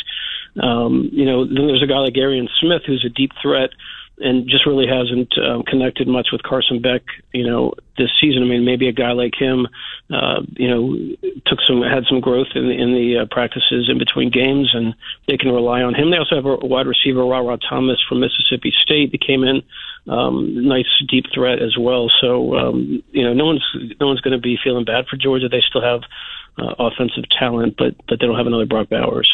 Last question for you. With all the defensive talent that's gone to the NFL the last couple of years, as you watch this team, you know, with the eye test on defense, is this still an elite defense? Yeah, I think it's an elite defense. Um, although Georgia's definition of elite might be different than you know other people. I mean, they still lead the nation in like third down um, defense in terms of opponents converting on them at the lowest percentage. Uh, they don't have a, a top uh, they don't have a first round draft pick uh, for for 2024 on the defensive line now, and they've had like five in the last couple of years, so, uh, so somewhere like that. And and uh, you know their strength is probably on the back end with with Malaki Starks, Javon Bullard, Kamari Lassiter. Um, you know, Tykee Smith leads the, the team in interceptions with four. He's a transfer from West Virginia. They have very good inside linebackers, Jamon Dumas Johnson uh, and Smael Mondon. I don't know if either of them are going to be like a Nakobe Dean, um, you know, and uh, be a, an early round draft pick. Uh, you know, maybe uh, maybe Mondon, um, but you know it's a it's a group that um, you know they're not getting to the quarterback that much. They're not getting that many sacks, but but they're still getting the job done. I mean, uh, nobody's scored more than 21 points against them this season. Okay, uh, I always ask this: uh, Where can people see your work if they want to learn more about this game before it starts from the Georgia perspective? Uh, yeah, just go to onlineathens.com and uh, should be plenty of uh, Georgia Florida coverage on there. Okay. I always appreciate you, Mark. Thanks for taking the time. Yeah, good to be with you. Take Thank care. you. Yep. Marc Weiszer covers the Bulldogs for the Athens Banner Herald. Um, all right, going to get to an email or two here before I bring Anthony Grant in here. Um, Mike says professional baseball and college football have so watered down their playoff systems, they've almost guaranteed the best team will not be victorious. Witness the 500 Arizona playing in the World Series in a 12 team playoff system that totally waters down the regular system, promotes injury to elite teams, and almost guarantees the very real possibility of multiple lost champions on a regular basis. Is this really what we want? Television's running our cherished legacy, ruining our, I think he meant, cherished legacies by expanding the playoffs to line their pockets, and it also lines the players' pockets too, uh, while making it less and less likely the best team will prevail and we shake our heads like sheep. Previous systems have gotten it right over 90% of the time. A 12 team tournament certainly will not. Um, we can discuss that. Maybe we can do that tomorrow. Um, Mark says, I've heard the following take by some callers, Gator podcast host and radio host. Pearsall is arguably one of the top 10 best wide receivers to ever play at UF. Heard it again today. I can't bite my tongue any longer. He's a nice wide receiver, but to argue he's in the top 10 is silly to me and he mentions people like Kwesi, Ike, Ernie Mills, Reidel Anthony, Doering, Collinsworth, uh, Harrison Houston, Jack Jackson, Willie Jackson, Percy, Tony, uh, Trey. Tony was not. I don't consider him to be the top 10 wide receiver at all. Uh, Trey Everett, I don't think he's in the top 10 either. Uh, Travis McGriff, Louis Murphy, and probably some others. Your thoughts? Well, the game has changed, right? And I think now it's not about, I mean, they don't throw it nearly as much as they did with Spurrier. You get that. But I think the fact his reliability, Sean mentioned this, that he's dropped one ball his last 44 catches or whatever. Um, but I see what you're saying. I mean, does he does he jump at you off the page uh, in terms of you know touchdowns or number of yards? No, I, I, I get the point. 113 time check brought to you by Hayes Jewelry. Anthony Grant's going to join us next. Former Gator assistant, now the coach uh, at Dayton in basketball. ESPN 98.1 FM, 850 AM, WRUF. Gainesville Sports Center. Here's what's trending now on ESPN 98.1 FM, 850 AM, WRUF. Good afternoon. I'm Joseph Torviso. Florida soccer hosts number 13 South Carolina tonight to wrap up their 2023 regular season. A win tonight is vital as the Gators currently sit 12th in the SEC. If they earn all three points, the Gators can potentially qualify for the SEC playoffs. You can catch coverage here at 645. Tonight, week 8 of the NFL season kicks off as the 3 and 3 Tampa Bay Buccaneers travel to the 4 and 3 Buffalo Bills. Both teams are looking to bounce back after losing on the weekend. You can catch coverage here right after Gators soccer. Sticking with Tampa, the 3 2 and 2 Lightning host the 0 5 1 San Jose Sharks at 7 p.m. They're looking to get back to back wins after their 3 0 win over Carolina on Tuesday. That's your Gainesville Sports Center. I'm Joseph Torviso. ESPN 98.1 FM, 850 AM, WRUF. Heads up to Florida healthcare workers. I've got money saving news for you. My Healthcare Federal Credit Union is now FICARE Federal Credit Union. Same location, same great service with benefits that fit your lifestyle as a healthcare worker. Try their fixed rate Visa card, an unsecured loan or home equity loan. You can use their concierge auto buying service and FICARE will lower your rate by a quarter percent. Buy a green vehicle and save up to 0.5%. So why wait? Switch today to FICARE Federal Credit Union. You can find them online at FICAREFCU.org FICAREFCU.org, the bank I've been with for over 30 years. FICARE Credit, Credit Union. Mom, can we have some ice cream? I've got a better idea. Who wants to help me make something fun and healthy instead? Eating smarter is easy and delicious. Interested in receiving healthy recipes and a whole lot more in your email? Then register at healthiestweightfl.com and learn more about all the small steps that you can take on the way to living healthy. This message is sponsored by the Ounce of Prevention Fund of Florida, the Florida Department of Health, the Florida Association of Broadcasters, and this radio station. Hey, Steve Russell here. I want to tell you about the Rodeheaver Boys Ranch in Palatka. This facility houses at-risk young boys from troubled homes and is sustained by donated cars, trucks, boats, RVs, or any vehicle. Donations are tax deductible and go a long way towards helping these boys learn real life skills by repairing the vehicles and reselling them. The Rodeheaver Boys Ranch has been helping boys for over 70 years. They need your help. So please consider donating your unused or unwanted vehicle. Google Boys Ranch Palatka or go to rbr.org and learn more. We know that we can depend on Gator Nation to step up when you're needed. The Rodeheaver Boys Ranch has been helping at risk young boys from troubled homes for over 70 years, and they need your help now more than ever. So please consider donating your car, truck, boat, RV, or any vehicle to help these boys. They learn real life skills by repairing them and reselling them to sustain the facility. Donations are tax deductible, cash donations accepted also. Google Boys Ranch Palatka or go to rbr.org to learn more. Thanks again. Florida is kayaking country. Kayaks are a great vessel for exploring the state's beautiful waterways, but it's important to be prepared for the journey regardless of your experience level. Get your boater education and learn about you and your craft's abilities. It'll help you have a safer, more enjoyable time on the water. Before you go, know your limits and always wear your life jacket. Safe boating is no accident. To learn more, visit the Florida Fish and Wildlife Conservation Commission at myfwc.com. Here's the kickoff, and this game is underway. Can't make it to the game? This season, make sure you get the best at home experience with video and audio from Electronics World. EW features big screen HD TVs and projectors from Sony, and super sound from Yamaha, Sony, and Marantz. With speakers from Bowers and Wilkins, KEF, and Martin Logan.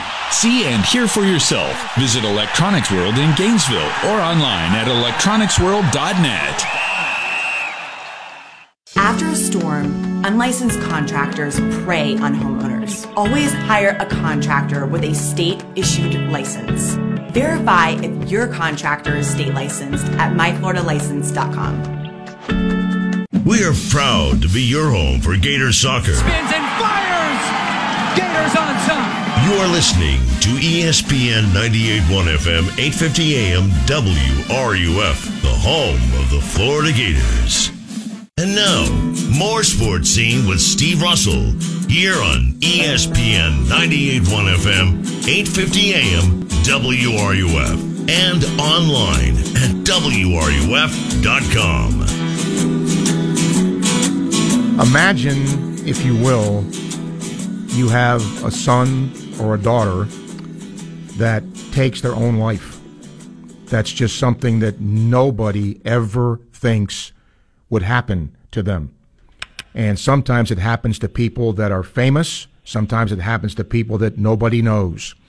But it happened to my next guest, Anthony Grant, former Gator assistant coach, now the head basketball coach at Dayton University. But I, I wanted Anthony to be here because, Anthony, I saw this uh, and I, I just had to contact you because it was such a great thing that happened at your arena when Ohio State came to play an exhibition game to help uh, your your daughter Jada Jay uh, after that tragedy. So I wanted you to talk a little bit about that. So thank you for doing this, first of all. Yeah, well, thank you, Steve. It's good to talk to you again, man. And it's been a while. Um, yeah, but Steve, I think the the tragedy that my family and I suffered back in May of 2022 when our our daughter um, took her life after about a year, year and a half battle with um, depression and anxiety. Um, you know, it was devastating and something that um, you know I would I would not want any other family to ever have to go through. And so, you know, as we processed our grief, you know, one thing my wife Chris and I decided was that we wanted to try um, to bring a purpose to the pain that we were suffering, and we're very, very um, committed to our faith, and our faith is what kind of carried us through the most difficult time of my life and, and, and obviously of our family's life. And so one of the things we wanted to do was try to bring some awareness to the mental health issues and, and mental health period, uh, specifically as it relates to anxiety and depression, and, and more specifically to young people you know, that, that 14, 15 to 27, 28 year old age range. Um, obviously, our daughter was 20 um, when she took her life. And I work with young people, you know, in that 17, 18 to 24, 25 year old range. So I see, you know, what, uh, you know, what, what they go through and some of the stresses on them. Um, not only as student athletes, but just as, as, as just regular students, as as people uh, in in our communities and society. And so the idea was to try to bring some awareness to the resources available in our communities, um, to some of the stigmas that prevent people from wanting to take advantage of or even have a conversation just around the subject of mental health. And then also to try to provide uh, some support and resources to people that are doing great work in that space.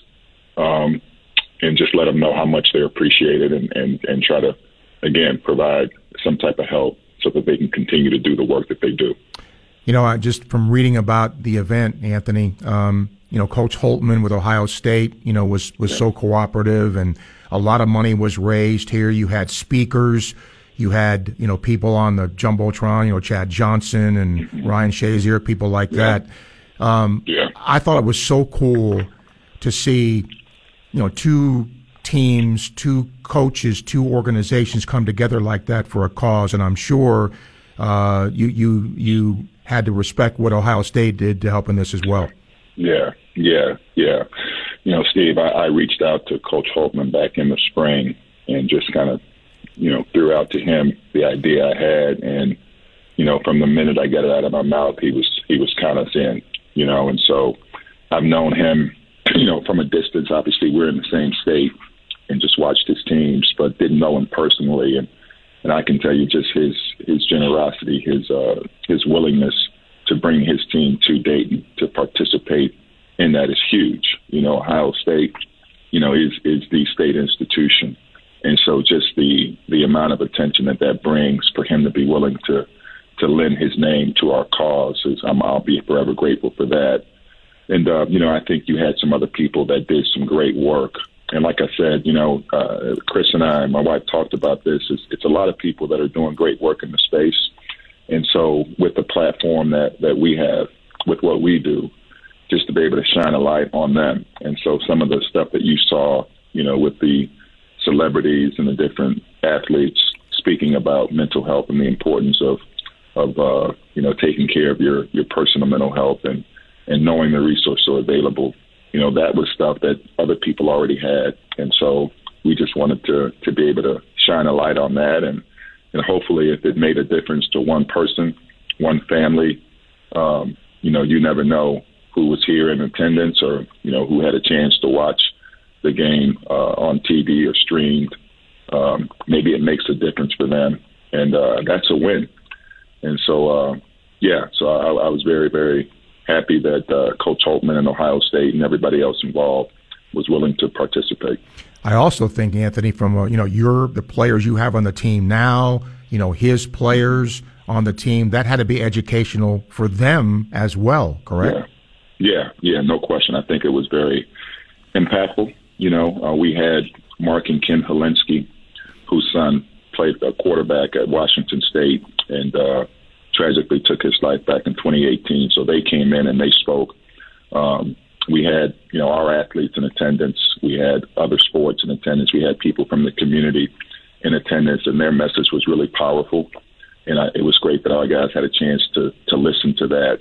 But they also had a chance to record some messages of their own, just in terms of the importance of them taking care of their mental health and what that looks like. So I think anytime you can expose young people or anybody to that topic, you know, and you break down some of the stigmas around having that conversation you know, we can we can have a conversation about, you know, uh, diabetes and and you know, uh, cancer and and and even a, an abscess tooth, you know. But when you talk about, you know, some mental health issues as it relates to, you know, specifically, you know, depression or anxiety, that for whatever reason seems to be a tougher conversation for people to want to have, and just to realize that it is an illness and and that there is help.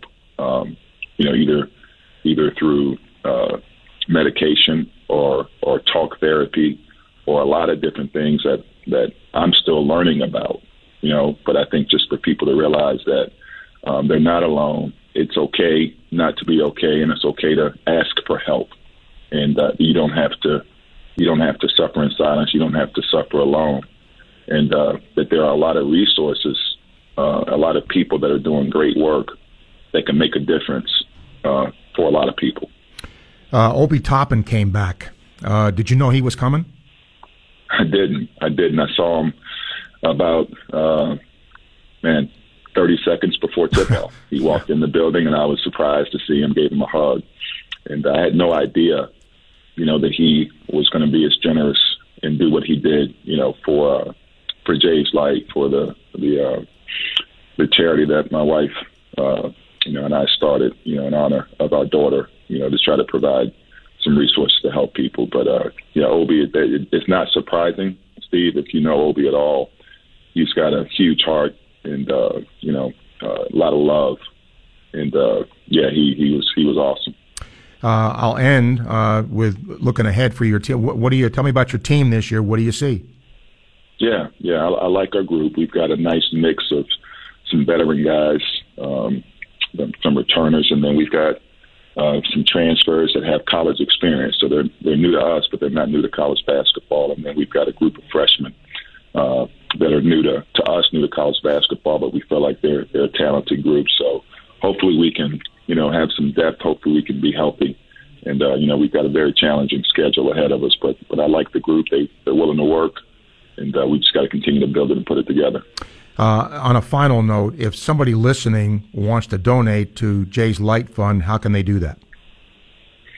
Uh, we've created a website called jayslight.org, um, J A Y S Light um, and uh, there's some information on there uh, about our, our daughter's story and um, you know what some of the things. Obviously, the event we had, you know, last week. I think some information is on there about that, and then there's also a place where if people uh, see fit in their situation to to try to help, um, you know, it's certainly an opportunity to do that. But you know, Steve, more importantly, is it's uh, just people to know that there's help you know, and that there's there's resources, and if if we can take, you know, what I would, like I said, not want anybody to have to experience, um, we can bring some purpose to it and help other people.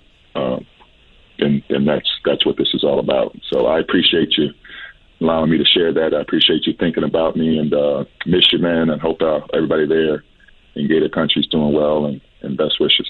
Same to you, my friend. I appreciate you sharing your story. Thank you. Okay. Thanks, Steve. You got it, Anthony. Oof. Not uh, speechless much, but I don't know what you do after that. 128 time check brought to you by Hayes Jewelry. Our final half hour coming up. ESPN 98.1 FM 850 AM WRUF.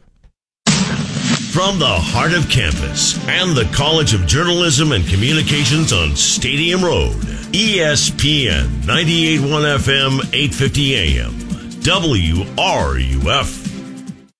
Hi, this is Dr. Art Mowry of Exceptional Dentistry. Listen to what our clients have to say about their experience at Exceptional Dentistry. One other thing that I like about Exceptional Dentistry compared to other practices I've been to is it's one practice. From soup to nuts, whatever I need in terms of my dental care, I know that they're going to be accountable and responsible to what services they're providing for me. Other practices that I've dealt with over the years, I felt like I had to triangulate, whether it be someone extracting and another person implanting. Here, it, it is a one stop party shop. You're going to get every level of care that you need in terms of your dental care.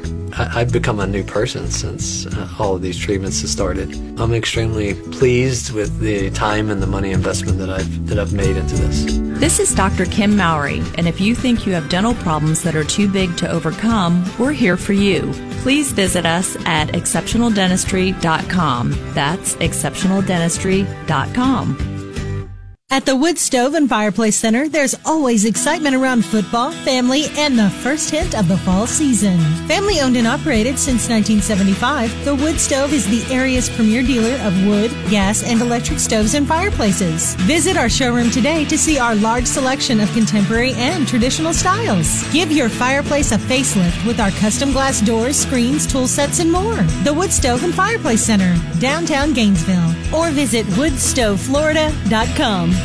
This message is sponsored by the Florida A&M University Medical Marijuana Education and Research Initiative, the Florida Association of Broadcasters, and this radio station. Mary on Demand is live. Start your marijuana education journey today. Learn at your own pace and check out the Medical Marijuana Education Series. You decide what you'd like to learn and when with Mary on Demand. Visit mary.famu.edu. That's M-M-E-R-I.famu.edu And remember, recreational marijuana is still illegal in Florida. Mary, educate, learn, talk. Buy a seat for the Breeders' Cup World Championships, and chances are you won't use all of it, just the edge because that's where the experience will have you on the edge of your seat to witness the brightest stars from around the world, on the edge of your seat for the long shots, the upsets, and an experience that's truly a breed apart. November 3rd and 4th at Santa Anita Park. They'll come from around the globe to keep you on the edge of your seat. You can get your tickets today at breederscup.com. Worn out tires are a danger to you, your passengers, and other drivers. TireRack.com reminds you to inspect your tires regularly. Grab a quarter, stick it in the tread, and if you can see the top of Washington's head, it's time to replace. Go to my page, TireRack.com slash Dan. Use the Tire Decision Guide to find the right tires for how and what and where you drive. Choose from the full lineup of Goodyear tires and tread confidently. TireRack.com. TireRack.com is the way tire buying should be. From the UF Weather Center, here is your WRUF weather update. Your Thursday will be a lot like every other day this week with partly to mostly cloudy skies and highs in the 80s. It'll also be a little breezier and muggier than normal. Heading into tonight, skies will clear out and temperatures tumble into the 60s. On Friday, sunshine and 80s are coming back. And it will be slightly warmer this weekend, but dry weather continues. From the UF Weather Center, I'm meteorologist Jeff George. This is the Swamp. Snap back, looking left, throws, intercepted oh. the four. Florida gets the stop. It's the Florida Georgia game on Saturday, October 28th. 15, 10 to the house, touchdown, Gators! Kickoff is set for 3.30 Eastern, 2.30 Central, with pregame coverage beginning at 12.30 Eastern, 11.30 a.m. Central, right here on your home for Florida Gators football. We are ESPN 98.1 FM, 8.50 a.m. WRUF. The Dan Patrick Show, weekday mornings at 9, right here on ESPN 98.1 FM, 8.50 a.m. WRUF, and anywhere in the world on the WRUF radio app.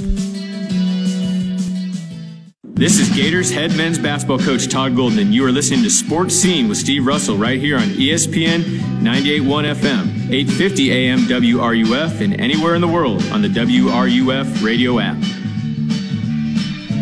Home stretch. 3928255. Tampa Mike says, interesting, the three teams left in the running for the East. Florida, Georgia, Missouri all play each other. So head to head will be important. Florida have to beat Georgia at a neutral site, Missouri on the road, as well as LSU on the road. UF's barely won one SEC road game under Napier against one of the poor teams in the conference. Mizzou has to play Georgia in Athens, but after an open date, don't see them winning there. This looks like Georgia's division, even if a miracle happened and UF won on Saturday, remaining realistic. Let's go to Greg. Hi, Greg.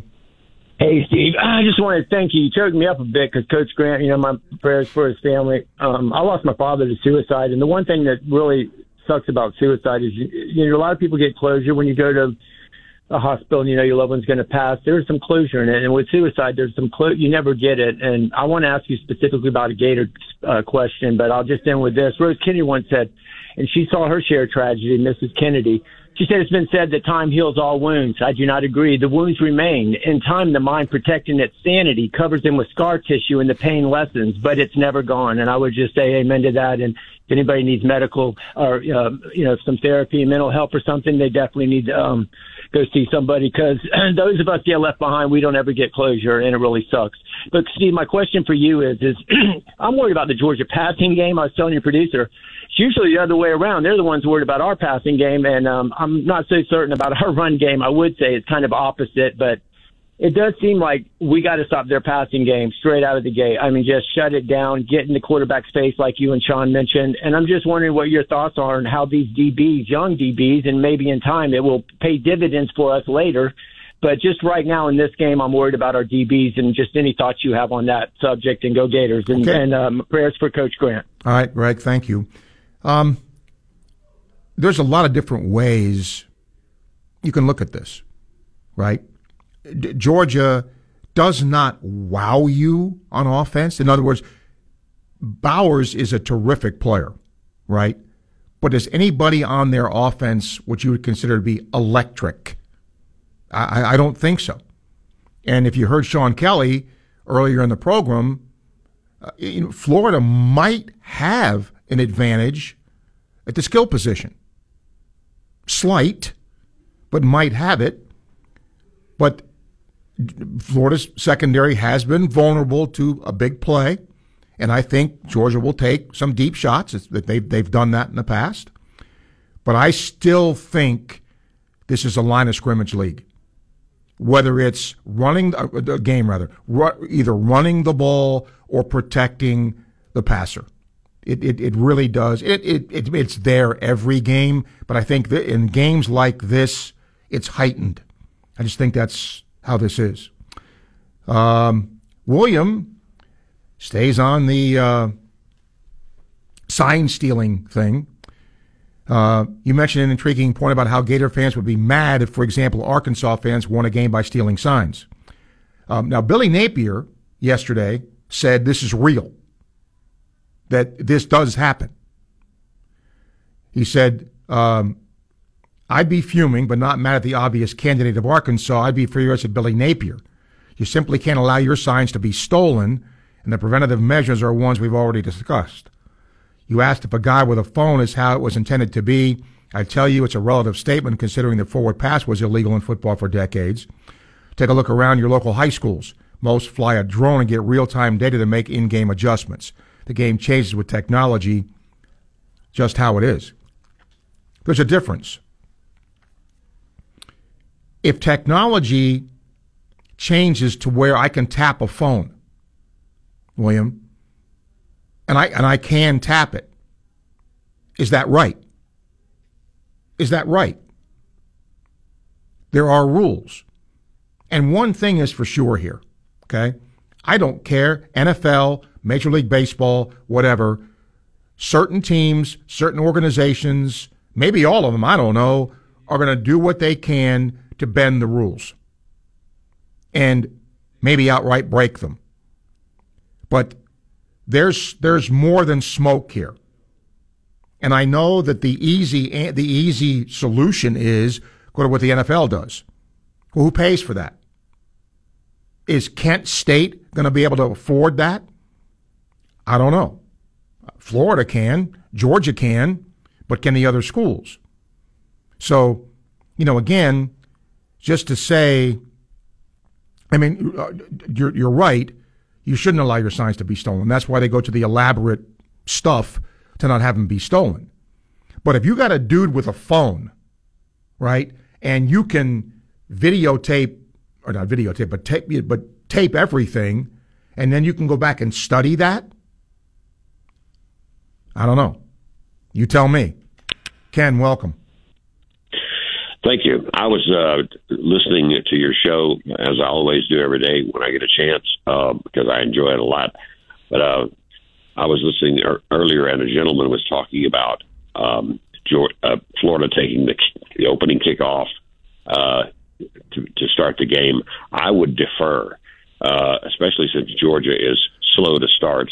I would defer and let my defense keep that slow to start Georgia offense down and hopefully uh, pin them deep and get a chance via a punt to uh, start off uh, in good field position as Florida. And I know they're going to try to cover Ricky Pearsall like a blanket, but that would give other uh, Florida receivers a chance to step up.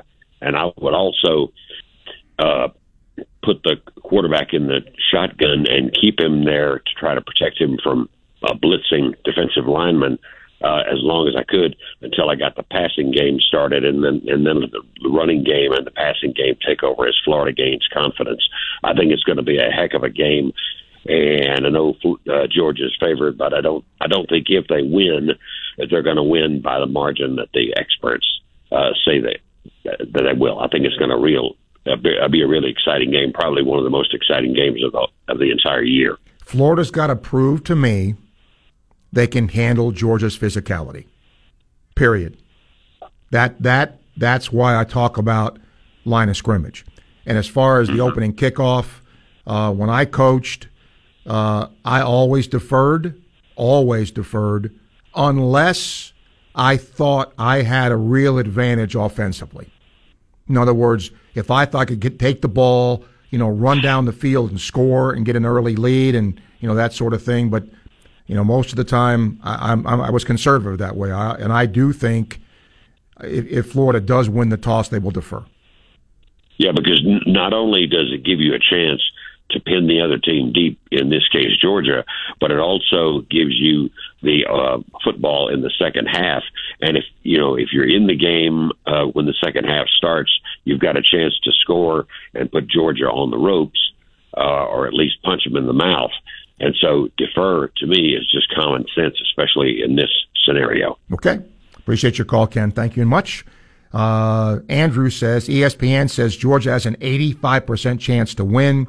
I know fans want to win, but is making sure this game doesn't get out of hand in the first half a good idea to see if you can stick around to upset them.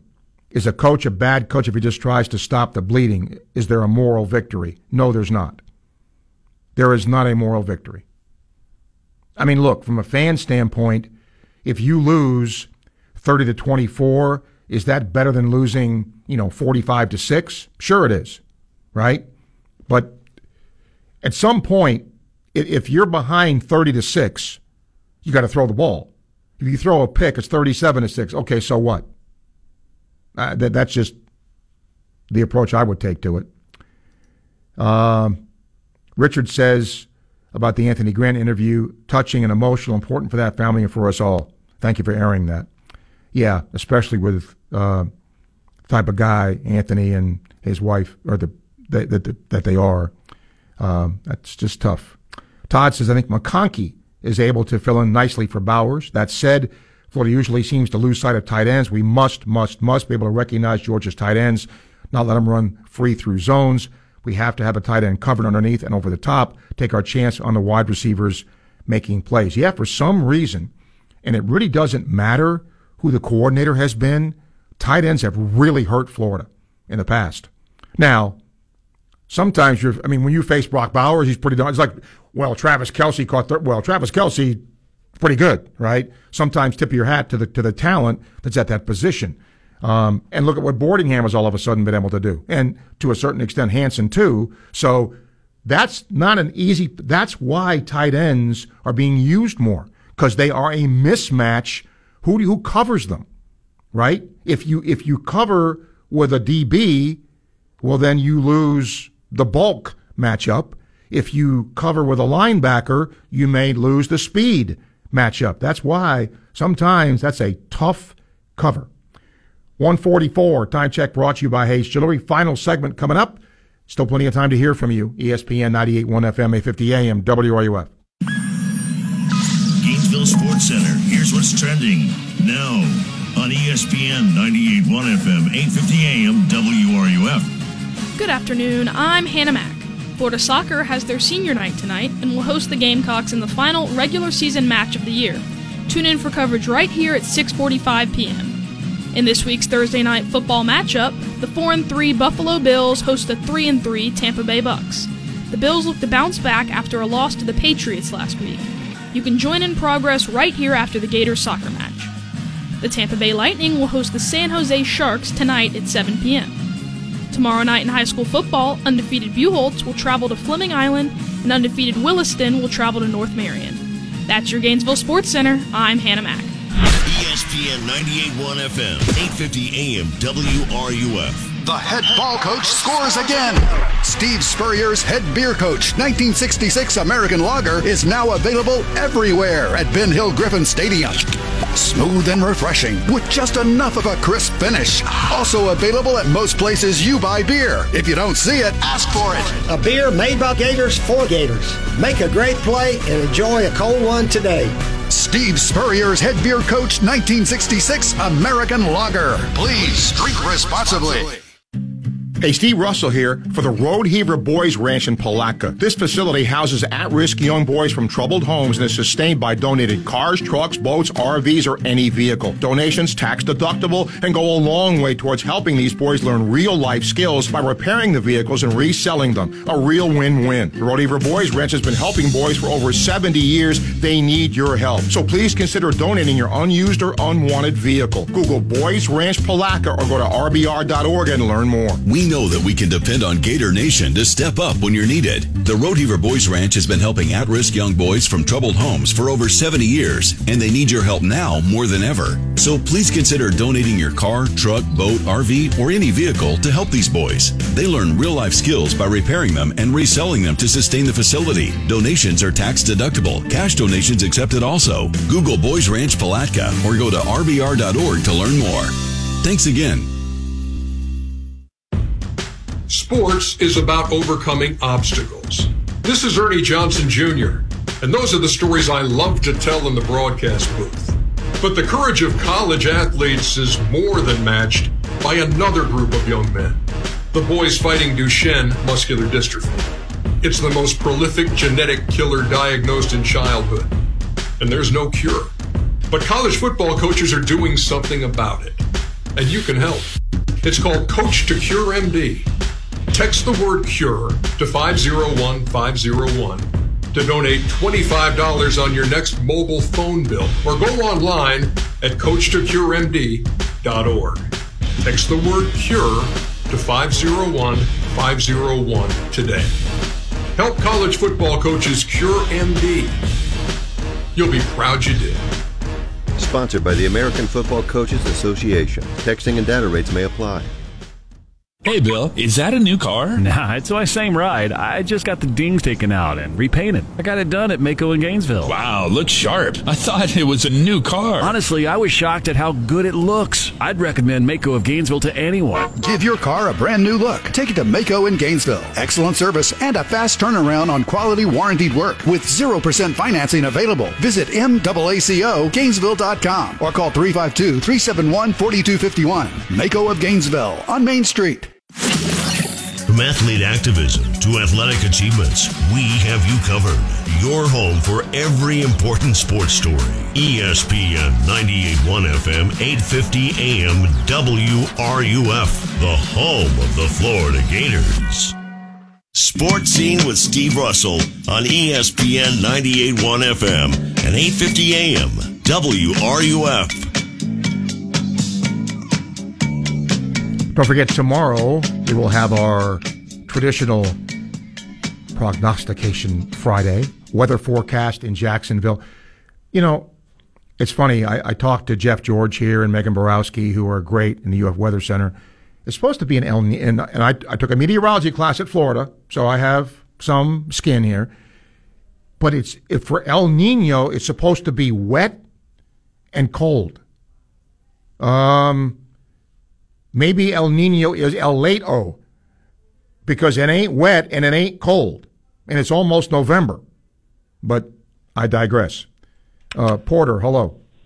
Hey, Steve. I'm one of the few people who do not complain about being hot. I'm not. I know it's Florida; it's hot, but I will complain about being cold. So, all right, I'm in the minority, I guess, but I don't mind it being hot. Um, uh, I want to uh, throw my two cents as far as the, the, the cheating, the signs, and so forth. I remember after um, uh, what was it? The Patriots had the thing where they were supposedly videotaping or something. Mm-hmm. Uh, the other team, John Madden, rest his uh, rest his soul. His he he said, "Well, I always figured if I could see it, they could see it too."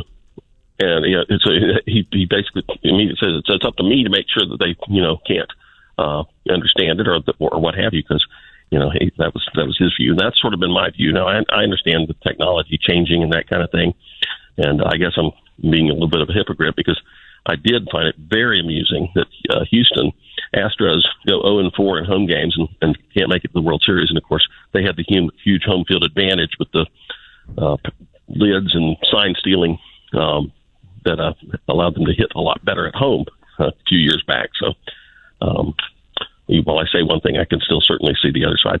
One question I wanted to ask you, and I, uh, I haven't heard um, people talk about it here, and I was just curious. The Oklahoma Texas game uh, is there a conversation on one side or the other going back and forth as far as moving it, or are both teams happy with it being there? You know, because we always hear when the Florida Georgia game, when one side gets uh, you know has a, a bad run, then all of a sudden, well, maybe we ought to take it out and and that kind of thing. I was just curious, does the same do they have the same thing at uh, Oklahoma, Texas? I'll take it off the air. Thanks, Okay. Gators. Be safe. Yep, thank you, uh, Porter.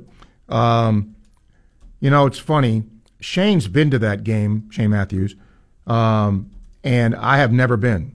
Uh, but he says uh, it is not the same. But let's also say this that rivalry's gone uh, after this year. Okay? Um, because both are going to the SEC and they will not play every year. So, I, I, correct me if I'm wrong, but I think that's right. Um, so there you go. So they will not have that as an annual. I think they. I'm almost positive that that game is now lost. Um, so th- they may play it occasionally, but it's not going to be like Florida Georgia. Correct me if I'm wrong, peeps, but I'm about 99% sure I'm right. Uh, okay, we got another five, six minutes left. Still time for some calls. By the way, Gator Gymnastics is going to have Gator Gymnastics Hype Night. You can meet the 2024 team. It's going to be Monday, December 4th. And we all know how close Florida has come the last couple of years to winning that natty. Um, you can get autographs that night, etc. And again, as it gets closer, we'll we'll get Coach on here to talk about it. Um, but uh, that's going to be on December fourth. Don't forget tonight, Gator soccer, as they try to qualify for the SEC tournament. Carolina's already in, uh, but Florida needs a win in the worst way to try to get into the SEC tournament.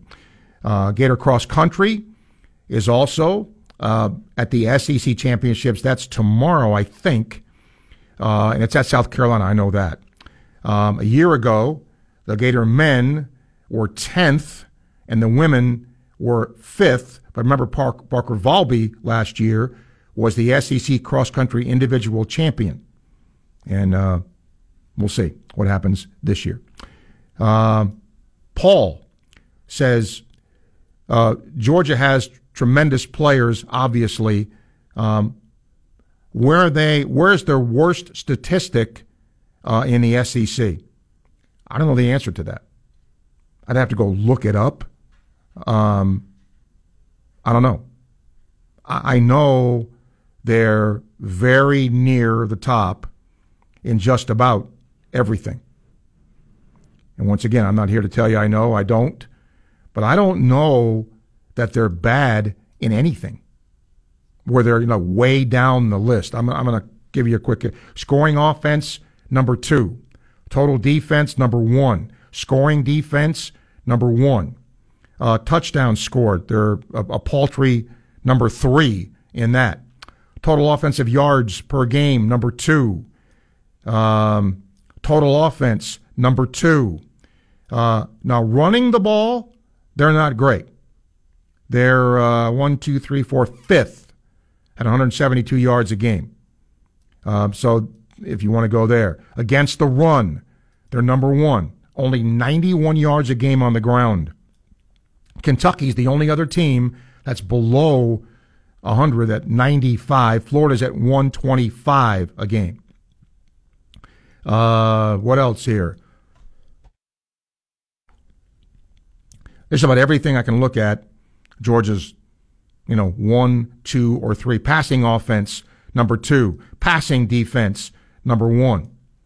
Um, pass completions, uh, Georgia is number one. Passing yards, number two. Passing TDs, well, they're not great there. They're uh, eighth in the league. Special teams, you ask. Field goals, Georgia's 12 of 15. Florida is 12 of 15. So they're exactly even in that. So that's one area, at least, where, um, you know, they're even. And even in punt returns, Georgia's number two in the SEC, almost 13 yards of return. Florida's number three at eight yards a return. So I won't keep going here, but you get my point, right? Their red zone offense Florida is actually statistically better than Georgia in the red zone. And that, in a close game, could mean something. Florida has 29 scores in 31 chances with 21 touchdowns. Georgia has 36 scores in 40 chances with 25 touchdowns. Georgia is the least penalized team in the league. Yeah. Number one. The most penalized team is Kentucky, but not by a wide margin. Kentucky is 68 yards a game, Georgia at 42. Red zone defense, Georgia's not real good. They are one or eighth in the league.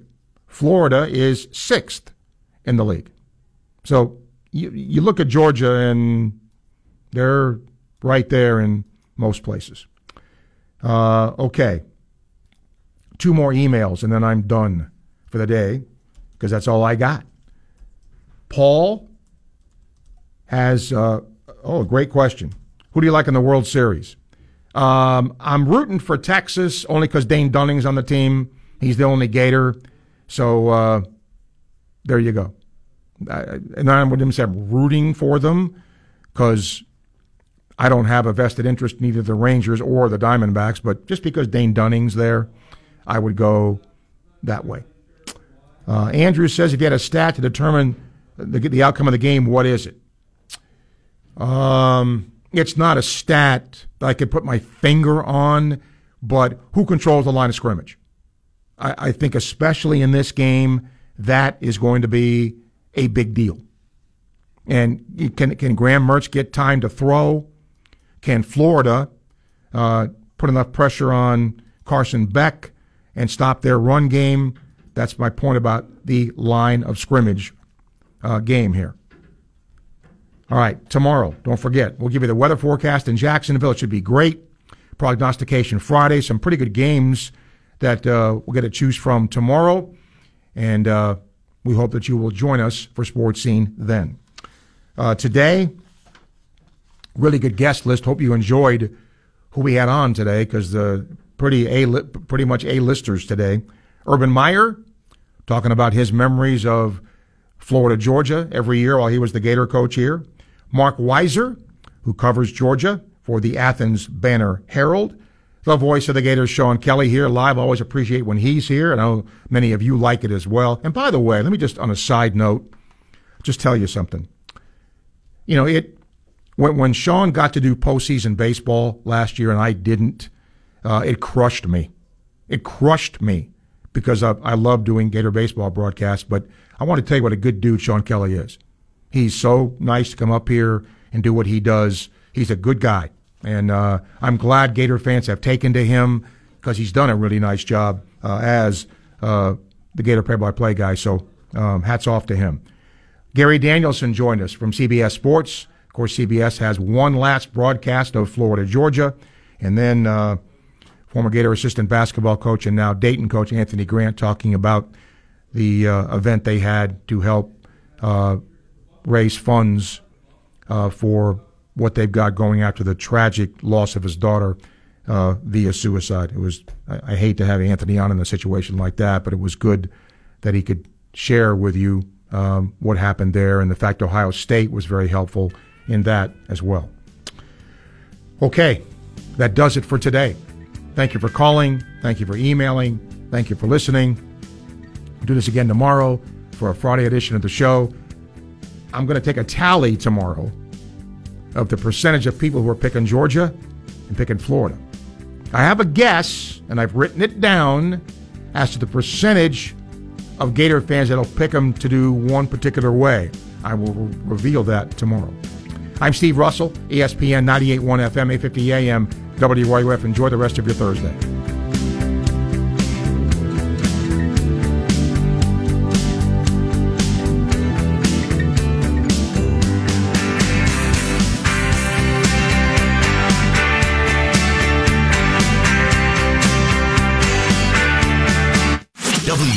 WRUF Gainesville, U251CG Gainesville, from the Spurrier's Gridiron Grill Studios. We are ESPN 98.1 FM, 850 AM, WRUF.